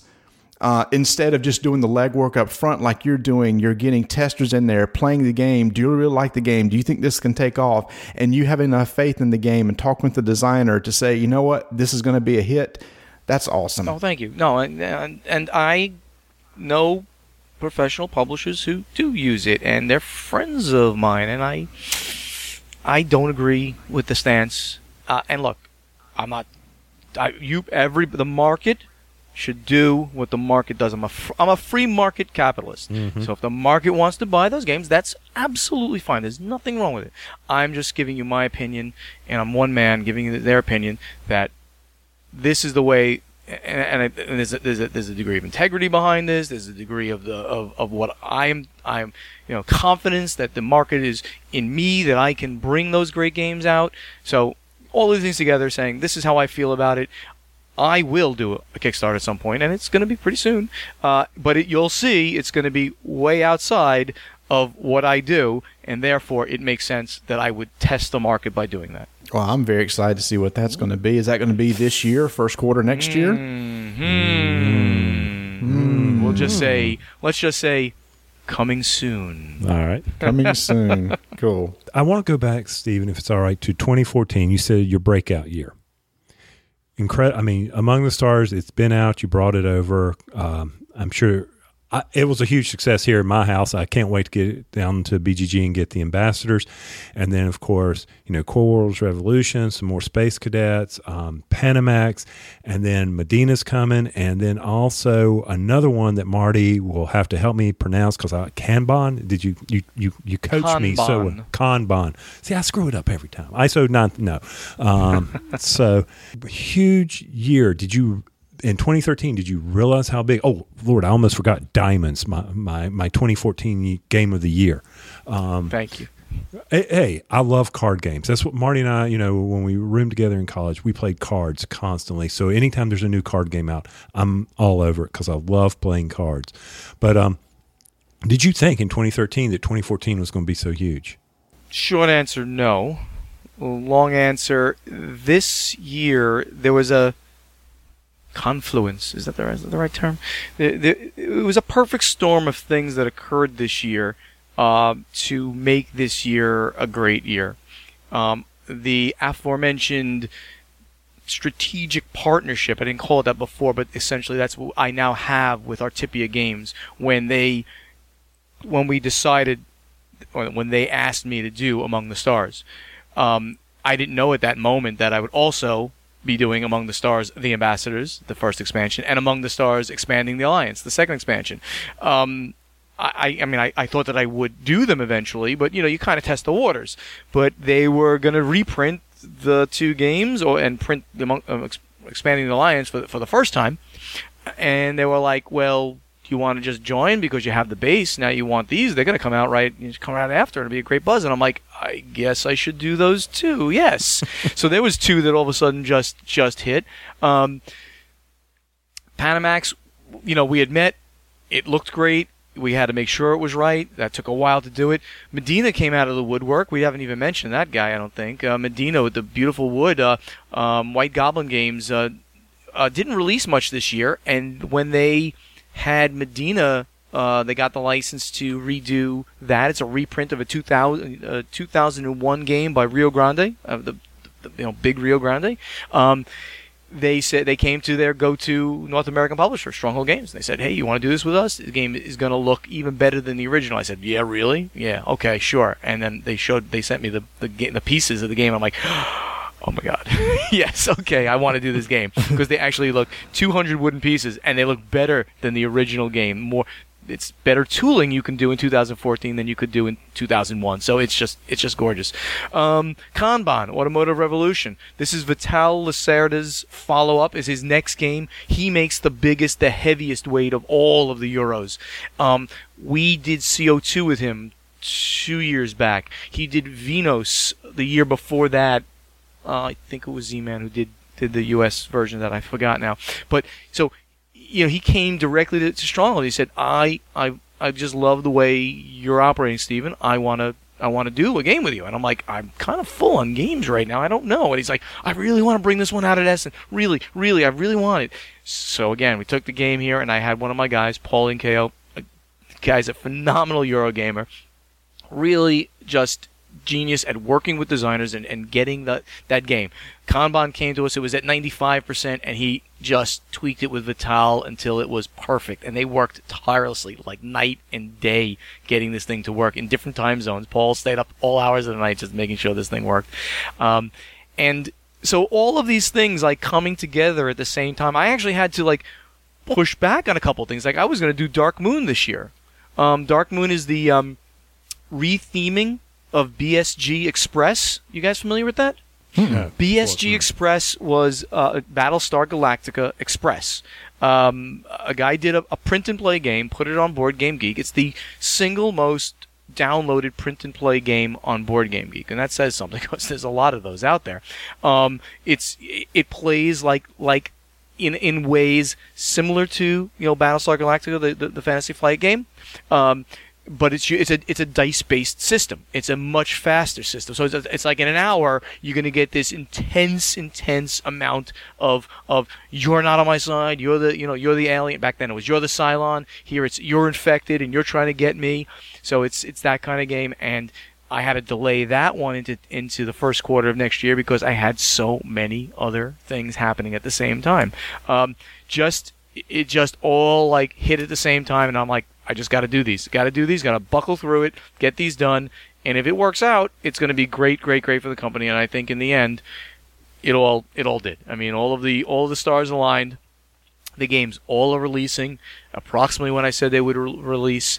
They all hit Essen correctly, and now every one of the ten releases, five kind of base games and this five expansions and all of that, are all going to hit by November 19th, right before Black Friday, right before the holiday season. Perfect. Yay. Yes, that is great. And you mentioned uh, Kanban. Now, I'm I'm excited about this. Is well, I don't know if um, if uh, Panamax just blew my mind. I can't imagine what this game is going to do to me. But I'm excited about this because this is a real thing. For those who don't know, Kanban is, and I'm looking at Wikipedia, to make sure I say it right. It's a just-in-time production system. This is actually a process that um, uh, factories use in creating objects, and in this case, I believe it's creating cars uh, that's being done in the uh, the game. It's a it's a uh, inventory not an inventory control system, but a manufacturing process system. So what I think is really cool is that you've taken a a process, a boring factory process that's been around. See, it looks this started like in the in the 40s. It looks like, and you've made a game out of this. Again, very cool idea. That's actually going to be somewhat educational for a lot of people. In a lot, in some ways, it will be. I mean, some some people have actually approached me. People who who who do um, um, agile agile project mm-hmm. management. That's a bit, very big thing these days. Uh, and kanban is, is part of that kanban is, is process management. So it's a little bit different but it's it's in that whole vein. And they've come to me and said like can we use this for teaching? And i'm like uh, your mileage may vary on that one. I can't guarantee that that's the case, and I don't really think that it is. I mean, it still is a game. It's not about you know, it's not gonna, it's, it, you know, it's not gonna get you uh, you know, lean certified or you know, or Kanban certified or anything like that. Um, in Kanban Automotive Revolution, oh, oh, by the way, Kanban made Toyota and Honda what they what they have become today. In the 90s, they were the they had dominated the automotive industry because of their just-in-time um, process management, and it was and Kanban was what they implemented to do that. Um, so in Kanban, you're going to be literally getting projects, uh, starting the production of cars, getting parts, upgrading parts, and reporting back to the board of directors uh, to to get your points and to prove that you're doing a great job. And the factory manager is kind of dogging you around throughout the game. Her name is Sandra. And you can play Sandra in two modes nice Sandra or mean Sandra. It actually says that. She's nice or mean.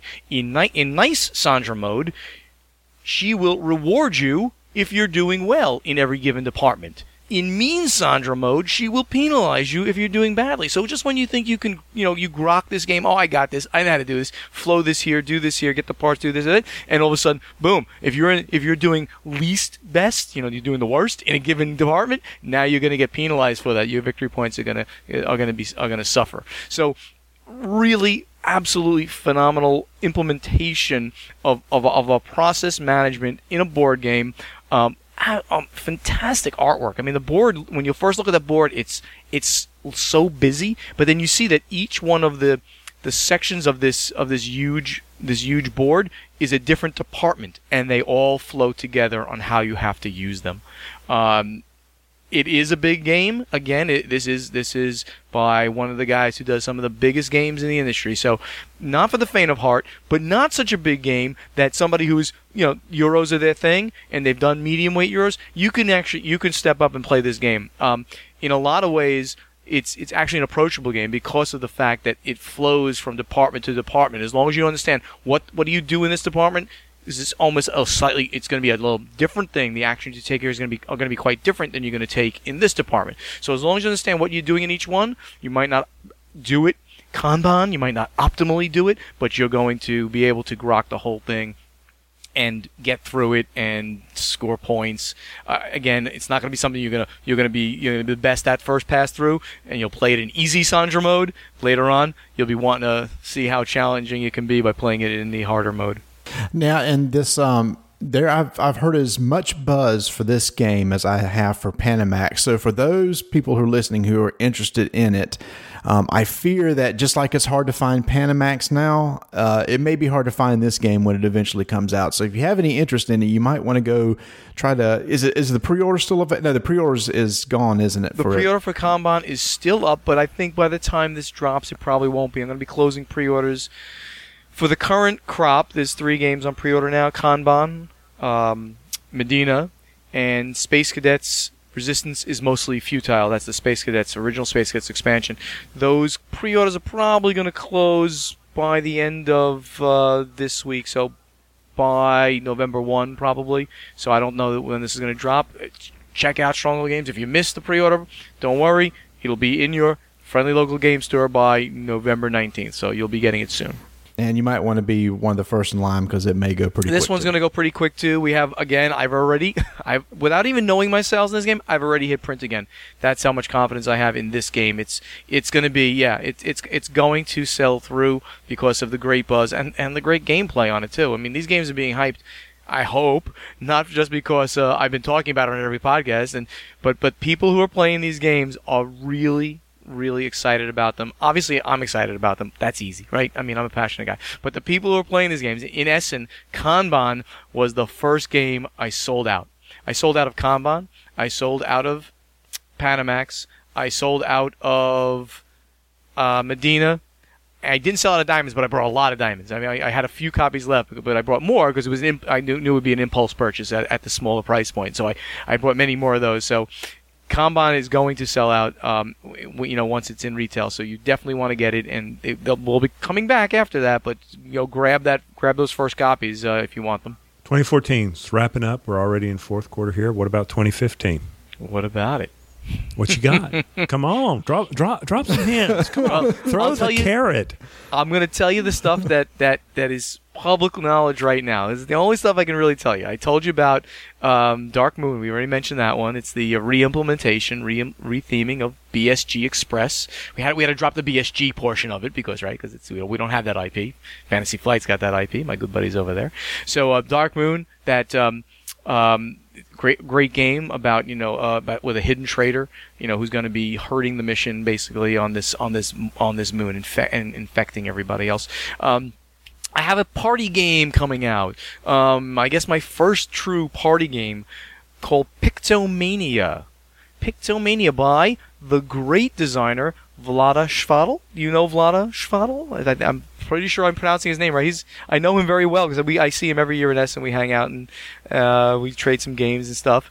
Vlaada is responsible for more games in the top 100 on Board Game Geek than anybody else. So he's got Through the Ages, Galaxy Trucker, Dungeon Pets, Dungeon Lords, and one other that I can't think of at the moment. But he's you know his his catalog of of of games is just amazing. So he came out and he's come out with a party game um, that we licensed where you're basically it's a gamer's drawing game. You have to draw pictures, and of course, it doesn't matter how beautiful they are.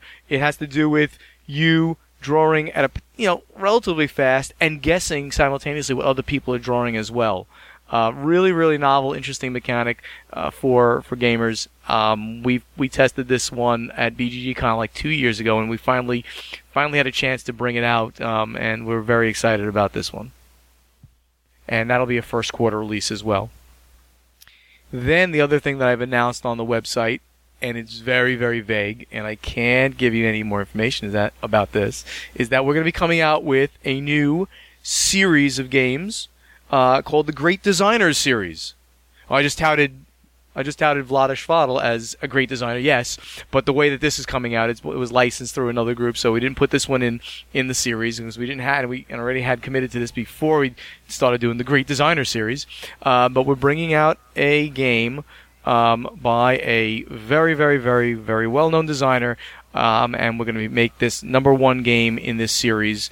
Uh, it's a big, meaty quasi Euro sort of Waro game, and that's all I'm going to say about it because I probably, for some people who know what Waro means, they're probably going to guess who it's by already.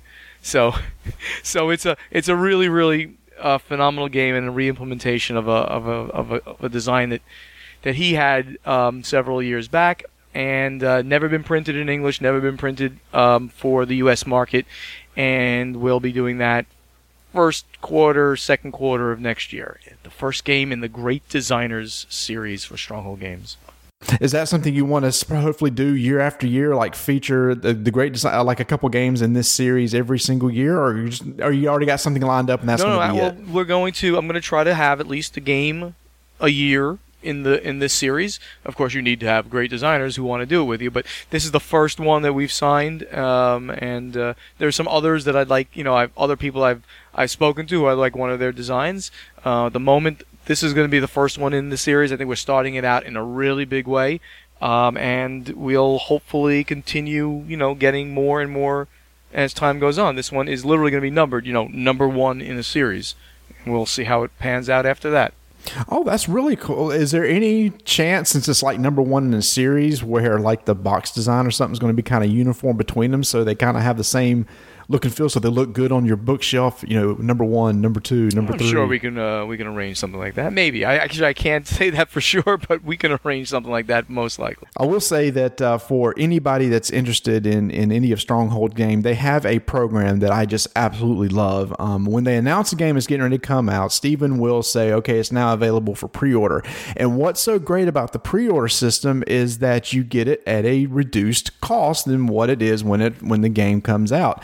And it's around 30 something percent, right? 30%, 33% that you typically have You the game. thirty-three percent. My promise to the pre-order customers is to get 30 percent off the game, and you get it shipped to you first. The pre-order pre-order customers have it shipped to them first, and then it gets shipped out to distributors and then to retailers. So, uh, you know, obviously the, the vagaries of shipping them itself, you can't always guarantee how it how it lines up. But the pre-order customers are supposed to have that game first. They're the first boys in the block, first first girls in the block will have that game at the at the reduced price because they took a you know they took that that chance with us. You know, they gave us uh, their money about four weeks up to like four or so weeks before the game came out, and then they then they bring it to the table and they evangelize the game, of course. So that's that's sort of what's in it for me, right? I, I, I precede the market um, with with the games so that then they have their friends go to the friendly local games shop and go buy the games. Yeah, and that's that's a great system because if you don't have a, a friendly local game store, or maybe you don't want to pay full retail and you're like, well, I'll just wait till it comes available online. Well, you're not going to get it really any cheaper, even if you order it online. And I ordered Panamax through the pre-order system, and it Thank works great. I got a great deal on it. I was one of the first ones to get it, and now all my friends around here can't get their hands on it because they can't find it. It's like, well, you should have pre-ordered, and that's why I've told them if you're interested in Kanban, get out there right now and pre-order. Or the same thing is going to happen. So for any of the games that's going to be coming out uh, that you might be interested in from Stronghold, I highly recommend uh, going through the pre-order if you're interested because you really won't save any more money any any other And place. Tony's very jealous of you. Yes, I am, and that's okay. I, I, I know where he lives, man. I can get there. But he, but you ordered Among the Stars, so you got that through the pre-order program, didn't Yes, you? Yes, and if I had enough allowance, I would have also ordered diamonds and not had to claw my way to get that copy too. But that's okay. You know, that's just that's all right. Um, r- real quick uh, on my side, wrap it up on my side. So I know right before we got on, you tweeted out "Night of the Stronghold," the soon to be discussed down the road potential Templars of Stronghold Games to go forth and demo and promote the product. I know you can't tell us a whole lot about it, but just that that was that is really ni- nice. I, I, I look forward to that. That's yeah. I I thought we were going to bring that up before, so this is a, this is a good good time to even talk about it. We, I've I've been using the name Night Knights of the Stronghold uh, for a couple of years now, but but literally only using it like you know I get people who are at the conventions with me, you know, people who are just nice and they they say uh, you know I'd love to help you out, so you give them a T-shirt, you buy them a badge, you give them some beer and some food and stuff like that, and ga- games, of course. And we've been calling them the Knights of the Stronghold, and they've and they've they've been wonderful. All of them are just so good and so helpful to me, and I, I couldn't I couldn't run a convention, I couldn't run a booth at all ever without the people that have helped me out. And I give them huge amount of props for, for all the help. Um, so we're gonna we're we're institutionalizing this now. We're actually gonna make this a full fledged program. I have someone who's gonna be running this. They um they're they're committed to doing it. They're doing it in a prof- as a professional uh, way. Um, they're actually going to be running a program for many, many people. Stronghold program is going to be branded specifically the Knights of the Stronghold. Everybody across the the U.S. is going to be able to sign up. Um, get there's going to be benefits to people when they sign up. They've got to commit to doing you know X number of demos, of course, and things like that, and reporting back. Very much similar to most demo programs that are run by by many companies. Um, why is this one going to be better? Because it's going to be very, very organized, very, very structured, very, very easy to to do, and of course you're going to be getting Stronghold Game stuff to demo, which I think is better than well, I would like to think is better than quite a few of the other companies that are out there that have their programs that might have might be bigger companies, but they're not as good as us. So we're gonna it's going you to be a fantastic program for everybody out there. Oh yeah, and we're we're Tony, you and I, we'll volunteer for the Charlotte metro area, Oh, right? Well, we're signed up. I will demo the snot out of anything for I especially. appreciate that very much. Well, and, and I, I I did a little teaser tweet there. Um, it was a funny thing I did that teaser tweet only because Geoff Engelstein, famous Geoff Engelstein, right, designer of Space Cadets and Dice Duel, uh, he tweet he, he just happened to show his closet of Stronghold Games uh, attire because. Because he's worked for me at, at a lot of conventions, and I've given him um, a lot of. I gave him the, the, the, the, collared shirts, the collared red shirts that I wear, because he's done so much work for me. And he, he, just happened to show his closet saying, huh, "Closet clean out day." I guess I do a lot of demoing for uh, Stronghold Games, and he took a picture of that. so when he when he did that, I then kind of I retweeted it, and then I tweeted out, "But co- also coming soon, you can wear, you too can wear Stronghold Reds, Knights of the Stronghold program coming soon." So that was sort of a, a teaser that I wasn't expecting to do today, but it just seemed like it was appropriate since Geoff tweeted out what he said. So yeah, th- there's going to be information coming within literally within the next few weeks on this. Um, it'll it'll go out to the newsletter customers. Obviously, it'll go out to the uh, the Twitter followers on Facebook and all the, all those kind of things. So you know, maybe this is a good time to, to plug the, the ways of getting in touch with Stronghold and knowing about Please. Stronghold. Visit the Stronghold Games website. Of course, it's strongholdgames.com. As um, as Tony and Marty said, right there on the front page, it shows you all of our 2014 releases. It shows you when they're on pre-order. Most of them now are done, of course, because most of them are out. Uh, when the pre-orders start, what that price is, when they'll be in retail, and what that price is going to be. There, you can sign up for the newsletter. We don't spam you. You get most of the year one a month at most. This time of year a little more because we're in the big release season. Um, sign up on the right side for the newsletter. Follow us on Twitter at Stronghold Games. Um, like us on Facebook slash Stronghold Games, and it's you know the people out there have really, really, really done great by me.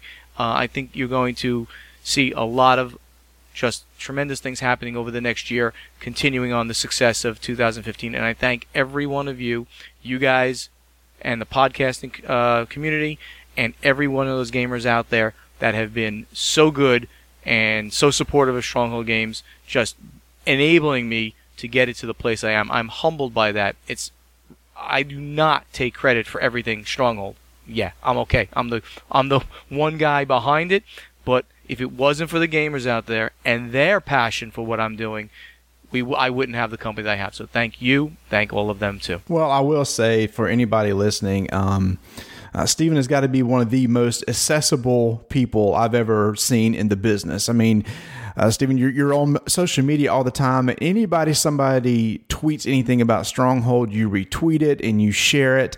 And like you said, you, you got the name The Podfather because you go on all these different shows and you'll take time out of your day to talk about something you're very passionate about.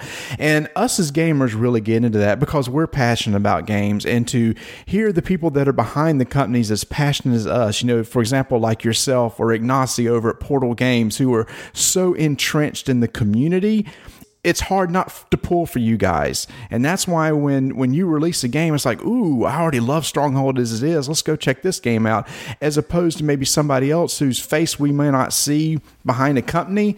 We just like they're throwing a game out. Oh, that looks kind of cool. But when you're when you have a face associated with the company and great games behind that company, it's so easy to get behind somebody like you. Thank man. you, thank you, Mike. I appreciate that very much. Uh, I that is, you know, I, I I want to be on shows like this. I want to be in front of people who will not only you know want to spend hours and hours gaming, but they want to hear people talking about it for more and more hours when they when they can't actually be doing that gaming. So, you know, the the people out in your audience are, are the alpha gamers, and uh, that's why I do this. I want to be out there. I want to be preaching and telling them about what's happening at Stronghold.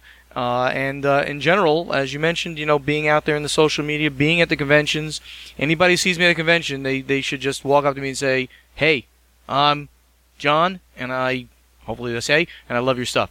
And we'll have a conversation. As long as I have a moment, we'll have a conversation. Never feel bad about approaching me there, or at a game table afterwards, or for that matter, usually at the uh, at at the hotel bar, and I, I'm buying beers for everybody around. So that's always a always a fun thing to do as well.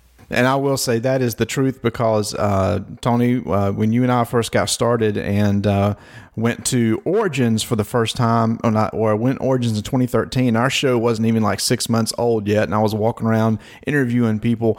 Um, Steven's one of the nicest people when I came up to him and said, "Hi, I'm I'm just this little podunk show. Would you talk to us?" And you talked to us with as much enthusiasm as you did with Tom that day on the Dice Tower, and that made me feel like somebody. So I thought that was really cool, and I appreciate that. Well, you're you're very welcome. Um, again, you know, everybody's contributing a little bit to this hobby. So whether you're whether you're whether you're my arch gaming nemesis Tom Vasel or you're my best my best buddies Tony and Marty, uh, you're all contributing, uh, you know, to the hobby, and it's and it's important that that you know I spend time with each and every person to the to the extent that I can, of course, um, because we'll we'll all grow this hobby together, and you know that's really what we want to do as as passionate gamers. We want this hobby to be big, inclusive, spreading out, get more people in there, more people, more great games. As simple as that. And you're going to be at BGG Con uh, next Oh, yeah. month. Oh, yeah. I it, that that's my my favorite con of the year. I love that convention. So be there in force. We're an Ultimate Geek sponsor of the convention. I love doing that. Um, we actually just just committed. We're, we're going to do the lanyards for the convention and everything like that too. So it's going to be great. We're going to have a great time. Tony, I'll be coming in Wednesday, so we will be hanging out a lot, bars, restaurants, on the floor, whatever you want to do. No, seriously, Sue. The see, I, I always bring my own lanyard, so now I got a reason to buy a lanyard. I'm I'm hooked. There we go. I Oh, like that. free lanyard for you. Free free Stronghold Games lanyards. Oh, Everybody sweet. nice. That's awesome. And you'll have what product will you have there? Because I know you'll be in the vendor hall. I'll be uh, everything. All Everything. ten of the new releases will be there. We'll, we'll, be keying only on those new releases too. I'm not going to be bringing much of the back catalog at all. Um, we're going to have every one of our releases. Obviously, the the biggest one that'll be there is going to be Kanban because it will not be street dated yet. It'll be street dating that that week, I guess. So it'll be really, you know, really fresh. Obviously, we'll have Kanban, we'll have Panamax, we'll have Diamonds. Diamond Tournament's going to be there, which is going to be great. We'll have Among the Stars. We'll have it all. So, uh, and we'll have Medina. So all the all five big releases, all of the um, the uh, the expansions that we brought out this year as well. So uh, definitely come by the Stronghold Games booth. Definitely stop and say hello. Don't feel frightened. Don't feel bothered by you know by stopping me. As long as I got a moment, we we'll we'll chat and hang out. And uh, for anybody out there that uh, wants to contact me and Tony and wants us to mule them some uh, Kanban games, just let us know and we'll do it for a small fee. Yeah, or whatever you need, and I'll be happy to sit down in your booth there, Stephen, and teach people diamonds or among the stars in a heartbeat. Just so Thank I you, can man. say, because Marty's going to leave me somewhere, he's going to strand me out, and I'll just probably be walking around lost, and that's okay. I'm good with that. Thank you, buddy.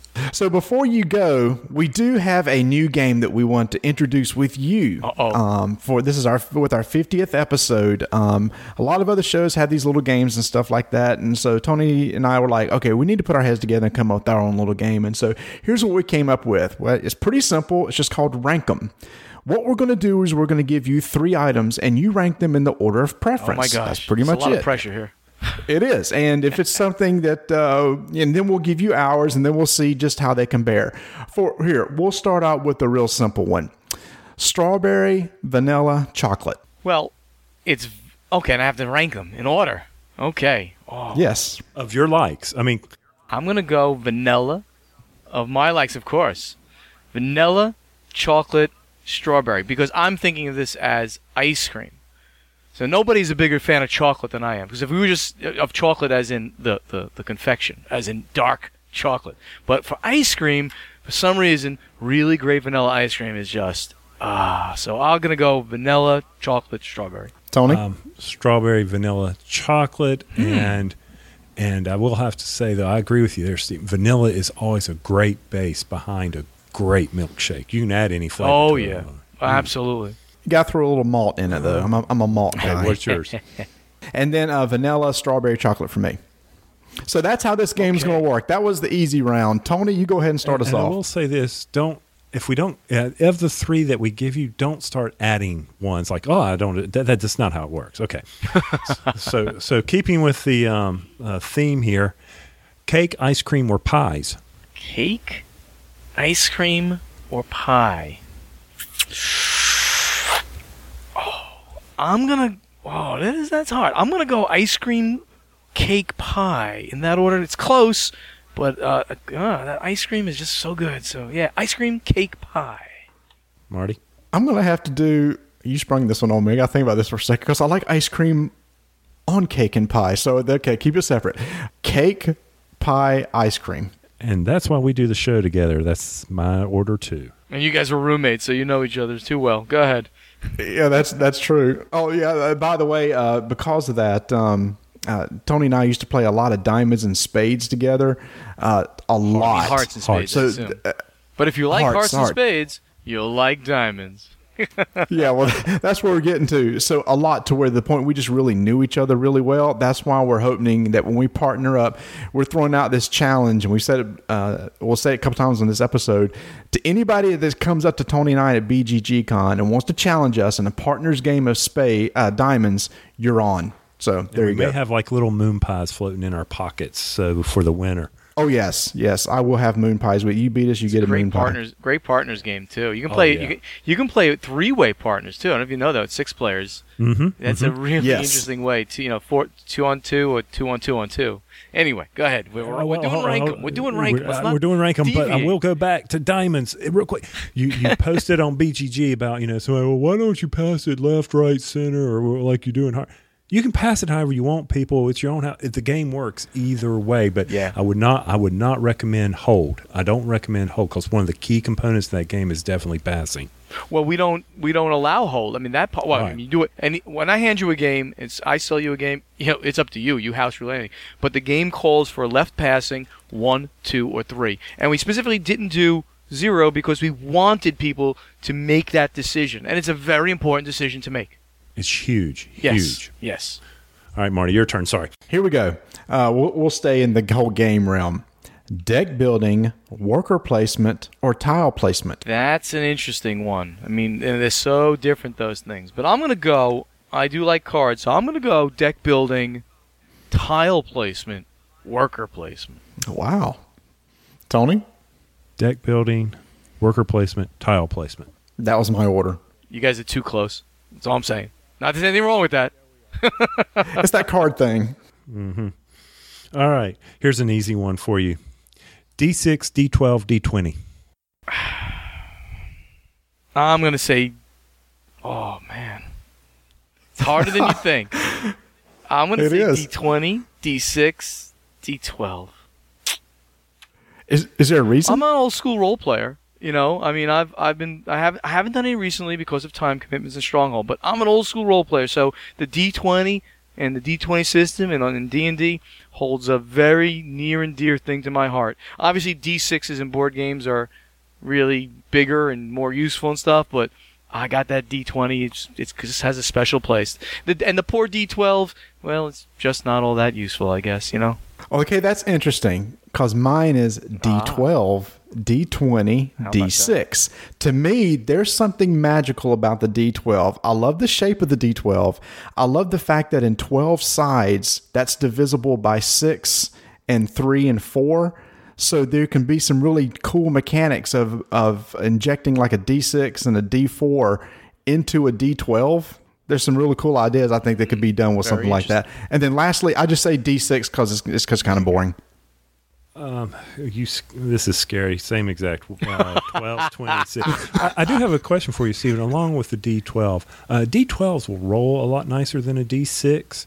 Um, but is there a huge manufacturing cost to maybe change it? Because if you like a D6 and just you know multiply by two to make a D12, essentially double. You know what I'm saying? I'm not even going to try to go there. But is there a huge cost manufacturing change? Um, the bigger the die, the the more cost it's going to be. You you do it based on the game. It's not it's not um it's not significant. It- no, I'll say it's it's like I say it's ve- basically insignificant. One you know with those with these uh, shapes. I forgot what they call these shapes again. These, you know, the polyhedrals, of course, but there's another name for them. Perfect poly, perfect shapes or something. Um, for these um, these shapes, the, the cost is is not not particularly a big difference. You're going to do it based on what the game requires. I mean, you know, people design games to certain to use certain probabilities.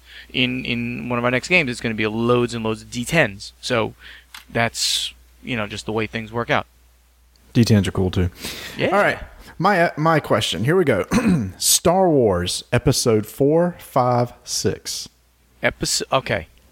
Episode five, episode four, episode six. Nice. Nice. There's no other answer to that question, guys. I want to hear that. I want to hear five, four, six. Go ahead. Next. Five, four, six, sir. All right. All right, this is tough. Oh. No, but hold on, hold on. Here's why. Oh, I was, I was, Marty. I, hold on. I was seven or eight years old when I first walked into that theater and saw Episode Four. There is a magic behind Episode Agreed. Four that is hard for me to lose. Now, when I got older and I started to appreciate film and story better, that moved five ahead of four. So for for looking critically at it, five, four, six. From nostalgic reasons, it would be four, five, six. I agree. I 100 percent agree with what you just said. Five is a is a is a better film um, and a better a better way of of just creating structure and storytelling and everything. It, you know, I hate to say this, but it's because Lucas had very little to do with it. I mean, Right. you know, he's not a good director. He really is not a good director Or writer. So, or writer. He's not good. He got got lucky in a lot of ways. I mean, got lucky in a lot of ways. So, so five became that perfect achievement for for for a Star Wars itself. Four, of course, has that wonderful nostalgia and is still, you know, wonderful to watch. And six is just silly, you know. And like one, two, and three are just, you know, just I almost like I say they don't exist. Unfortunately, they don't exist in my mind. I didn't even bring them up. Yeah. Tony? Thank you. I- I've already answered that. Oh, my turn to ask the question. Yes. My bad. you, you lost me there. So this is the last one, and you're probably where's the crowd cheer, Marty? Thank No, God. no, I've got one more after this. Okay. Oh, I thought we were only doing. My, six. my- my- All right. no, no, hold on. My strawberry vanilla thing was just a warm up. That didn't Oh, count. it was a warm up. My bad. Okay. Um, simple one. Uh, movie theme continues. Cool Hand Luke, Shawshank, Escape from Alcatraz. This one's harder because I I barely remember some of them. Unfortunately, I hate to say that. Um, um, that's Yeah, not a good same thing. here. I'm not good with Oh. older movies. If you'd have But said The Rock, Okay. okay. I'll make I'm it gonna even go easier. Shore, Shawshank is brilliant. So I'm Oh. going Shawshank. Um, uh, I'm gonna I'm gonna go with uh, Cool Hand Luke and uh, Escape from Alcatraz. Yeah, see, I was going to throw a bone uh, bone to you there and just add instead of Escape, I was going to go Godfather, but I chose not to. Oh, so Godfather. Godfather. okay, okay, we'll go Godfather then. Godfather. Marty. uh, mine mine is um, Shawshank. Definitely is uh, number one. Uh, C- cool Hand and Escape because I never saw Escape. Yeah, Escape's kind of lame on this list, but yeah, it's see, I, if I could go tied, be Shawshank. I love both Cool Hand and Shawshank, so I'm gonna have to go with uh,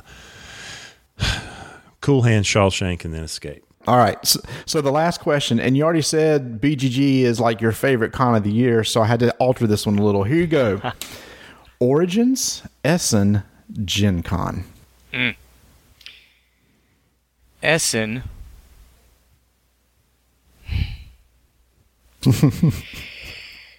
oh, I'm gonna make some enemies. I'm gonna make some enemies here. I'm gonna make some enemies, but I'm gonna say it anyway. Essen, Origins, Gen Con, reasoning. If you want to hear it. Uh, Yes. Essen, Essen is where by far I do my most most business in every way, shape, form. Most sales, uh, most buzz gets generated, and really, and the most important thing is what we talked about before: the fact that I'm there seeing people that I don't see at any other time of the year, especially those publishers, the small publishers, bringing back their games, and also some designers bringing back their prototypes to um, to to review them. So Essen is my biggest show of the year. Now, Origins Gen Con, I pick Origins second because, well, for number one, I actually am a sponsor at Origins. Um, I do have a, I have a, um, a nice footprint there. Um, it's a much much less expensive show to do.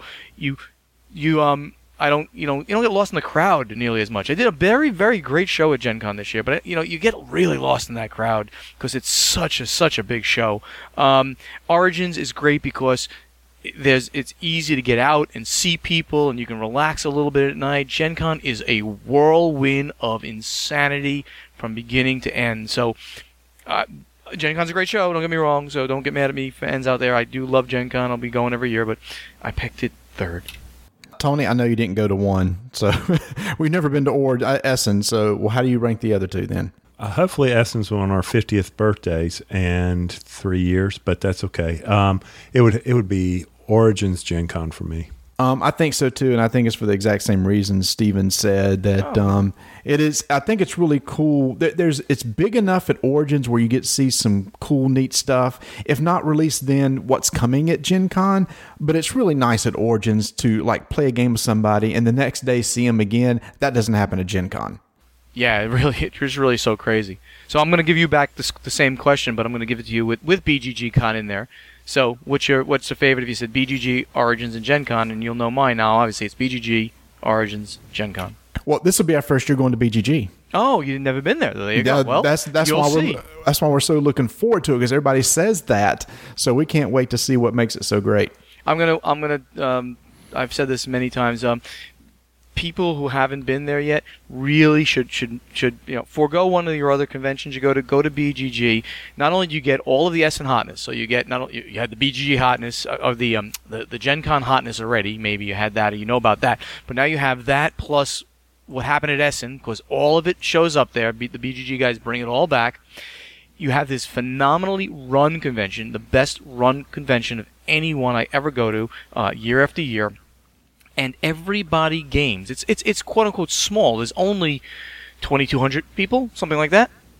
We're all gaming in the same very very large ballroom. There's there are some side rooms, so there are a little bit of uh, people outside of that, but almost everybody's together the entire time, and that makes for such a a great atmosphere for gamers, and you can easily find each other because you'll be in row row G, table 25, and boom, you know exactly how to find somebody. It's great. That's great. So, um, but uh, since we brought up Essen, now I was curious. I thought about something else. So, um, Essen, what is a game um, that us over here in the states haven't seen yet?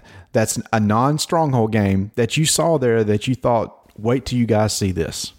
Well, the the big news that came out of Essen, like it was future news. There was nothing that was this year. There's just a lot of stuff that was, you know, everything had. A, there was a lot of stuff that had good buzz, but the future news that came out this year, uh, I don't know if you've heard, is that there's going to be a Magic the Gathering, the board game. Yes. I don't know if you heard that. did Unbelievable. Talk about a license to print money. Bringing together, um, you know, uh, that IP and using a lot of the HeroScape um, um, uh, terrain and mechanics. So it's basically they took HeroScape and then they layered on like the Magic the Gathering summoning and, and things like that. What a phenomenal idea!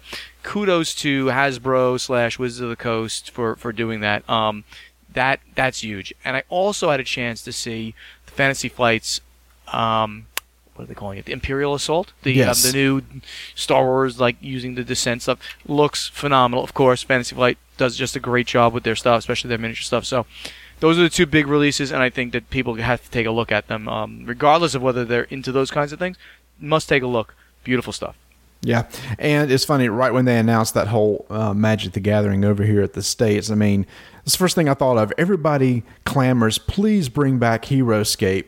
And then when I saw this, I went, "Holy cow!" They they just they're, they're going to be print like you said. They're going to be printing money with this. It's going to be and, it's, and if it's on top of that, if it's a good, fun gaming system, oh my gosh, they can go run years with this thing.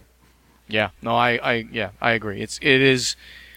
I it looks like a great system, so um, uh, I'm ex- I'm excited by it. So we'll see how it works out. And I have a friend who's fixing to go over to Germany. So you said, Stephen, in your earlier comment about small companies over there, he'll go into a game store for me. So you're not saying there's nothing you want me to tell him to get me to bring back that I need to have? Something from this year that you absolutely need to have that you can't find anyplace yeah, else. that you're not, that you, Stronghold Games is not bringing to us. Yes. I did not find. I mean, again, I you know when I'm there, I'm, I'm looking at you know I'm looking at certain stuff that that I might be bringing. Who knows? But I didn't see something that um, you know, and I and I don't get to like you know I don't get to like comb those. Like there are like great um, um, retailers there that um, that have like all like these old German games and stuff like that. And, you know, old games that you know they're either out of print or you know they were they were they were hot 15 years ago. Um, I don't get a chance to go look at that kind of stuff. I know people just go just to buy that kind of stuff. Um, so I would be the I would be the wrong person, unfortunately, to ask that that question. I'm sorry. Oh, not a problem. I was hey, I was just throwing it out there. He's flying to Germany. I don't have to, so I was going to nab something. I understand. All right. Well, Stephen, once again, thank you so much for being on our show. Is there any last parting words that you have for our listeners or for us um, as as we wrap this thing up? No, I think I mentioned before. I, I thank everybody out there for, for being such great supporters. Um, and I just ask people if they're if they if they do the Twitter thing, please uh, you know follow at, Stronghold Games. Please like us on Facebook pages slash Stronghold Games. Sign up for our newsletter, right side of our webpage. You also find out when our games are coming out. Um, and uh, it's been a great year, and I think I can only say there's going to be even better things to come in 2015. Thank you all. Uh, uh, amazing. Again, yeah. Th- thanks for coming on, and and please everybody do do go follow him. Uh, the games that are coming out this year are just phenomenal. It's it's amazing to see what what Stephen has done by himself in five years and how much joy and fun he's brought to our community just from one guy, and it's only going to go get get better. So again, thank you so much for coming on. Thank you, Marty. Thank you, Tony. It's been great. Wow, what a star studded episode for our 50th episode. Talking about three big names, an excellent talk and chit chat with uh, chit chat. I didn't mean I was going to say with Stephen, but our other segment was called chit chat. But it was that's got it. Um, great talk with Stephen Buonocore. Uh, it was great having him on and, and spending that all that time with us. And we thought, what a perfect time to bring him on for the first time uh, on our show for the 50th episode and and we said hey you think you might want to come back it's like yes of course i'll come back so it's like yes we didn't screw it up too bad no we didn't but you know marty why not just let's let's end it right here episode 50 we're done we, how could we top this we're done let's well, well let's do wa- this. wash our hands of it wash our hands of it. How about this? Uh, I just want to thank everybody for for listening and giving encouraging words when we started this 50 episodes ago, we, we didn't know how long we would go. And then the more that we've done and the more we've gotten involved in the community, we've just really enjoyed it. And we just love talking with people. And I think that's the thing that's really, that this show's allowed me to do is just allowed to share my passion with a lot of people that I couldn't have before. And the show's provided a vehicle to do that. And, and because of that is what keeps us going every couple weeks. And I'm glad they've given you the opportunity to tweet over seven, almost 8,000 tweets. You are the man. God. Yeah. Oh, come on. Look at some other shows and look how much they tweet. I'm a lightweight, man. Oh, well. Hey, I'm getting in there. I think I did three this week. hey, you just take care of that Instagram account over there. We're, slowly growing, and if hey, if you aren't following us on Instagram, please do because I it's more than just games. I tweet everything. I mean, Instagram everything out there from um, pimento cheese covered fries. Whoa, whoa, whoa, whoa! This is the first I'm hearing of this. Where did you have that? It was uh, when I was in Atlanta this past week. I um, went to a place where I always go get a hamburger, and they started up this new thing on fries where they cover them with pimento cheese and then melt it down. I got to go to there. Well, if you would follow the Instagram, you would have seen a picture. But anyway, what's the Instagram name? Uh, Dyson names. Dyson names. Cool. There you go. So yeah, thanks guys for you know fifty. We hope to keep going on this. We've got some other projects that we got planned. Marty is really out there on the videos. I hope to start getting. I got a couple videos shot. I just need to learn how to edit, and then we'll go from there. So you'll get to see more of us like you really wanted to. yes. And so here's to starting our second 50th set of 50 episodes. Does that, that sound good? It sounds good, man. 50th uh, steps. that works for me. So, anyway, well, guys, I hope you enjoyed this one. And we're going to end it here. And so, if you would, just keep rolling dice and taking names.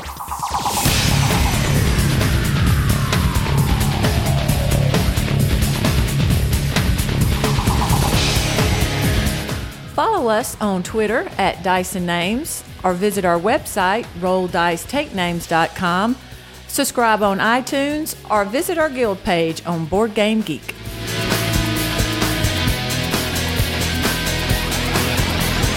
You are such an embarrassment sometimes. 30 plus points in Panamax, really? Dude, I, I, I, I couldn't believe it. Is, I is mean, that when- the best you can when, say? when I, dart, dart, dart, dart. But when I counted the money at the end, and and so everything's represented like you know, there's gold uh, coins that are five, and and then silver worth ones, and I had this like stack of seven gold, and then I'm looking around and I'm seeing stacks of like twenty. And I'm going, oh my gosh! And, one guy said, "Wait a minute, I got to turn in this and get the 100 point token." I went, "Oh, there's a 100 point token! Oh crap!" Hey, yeah. Stephen's probably thinking, they're going, these guys are clueless.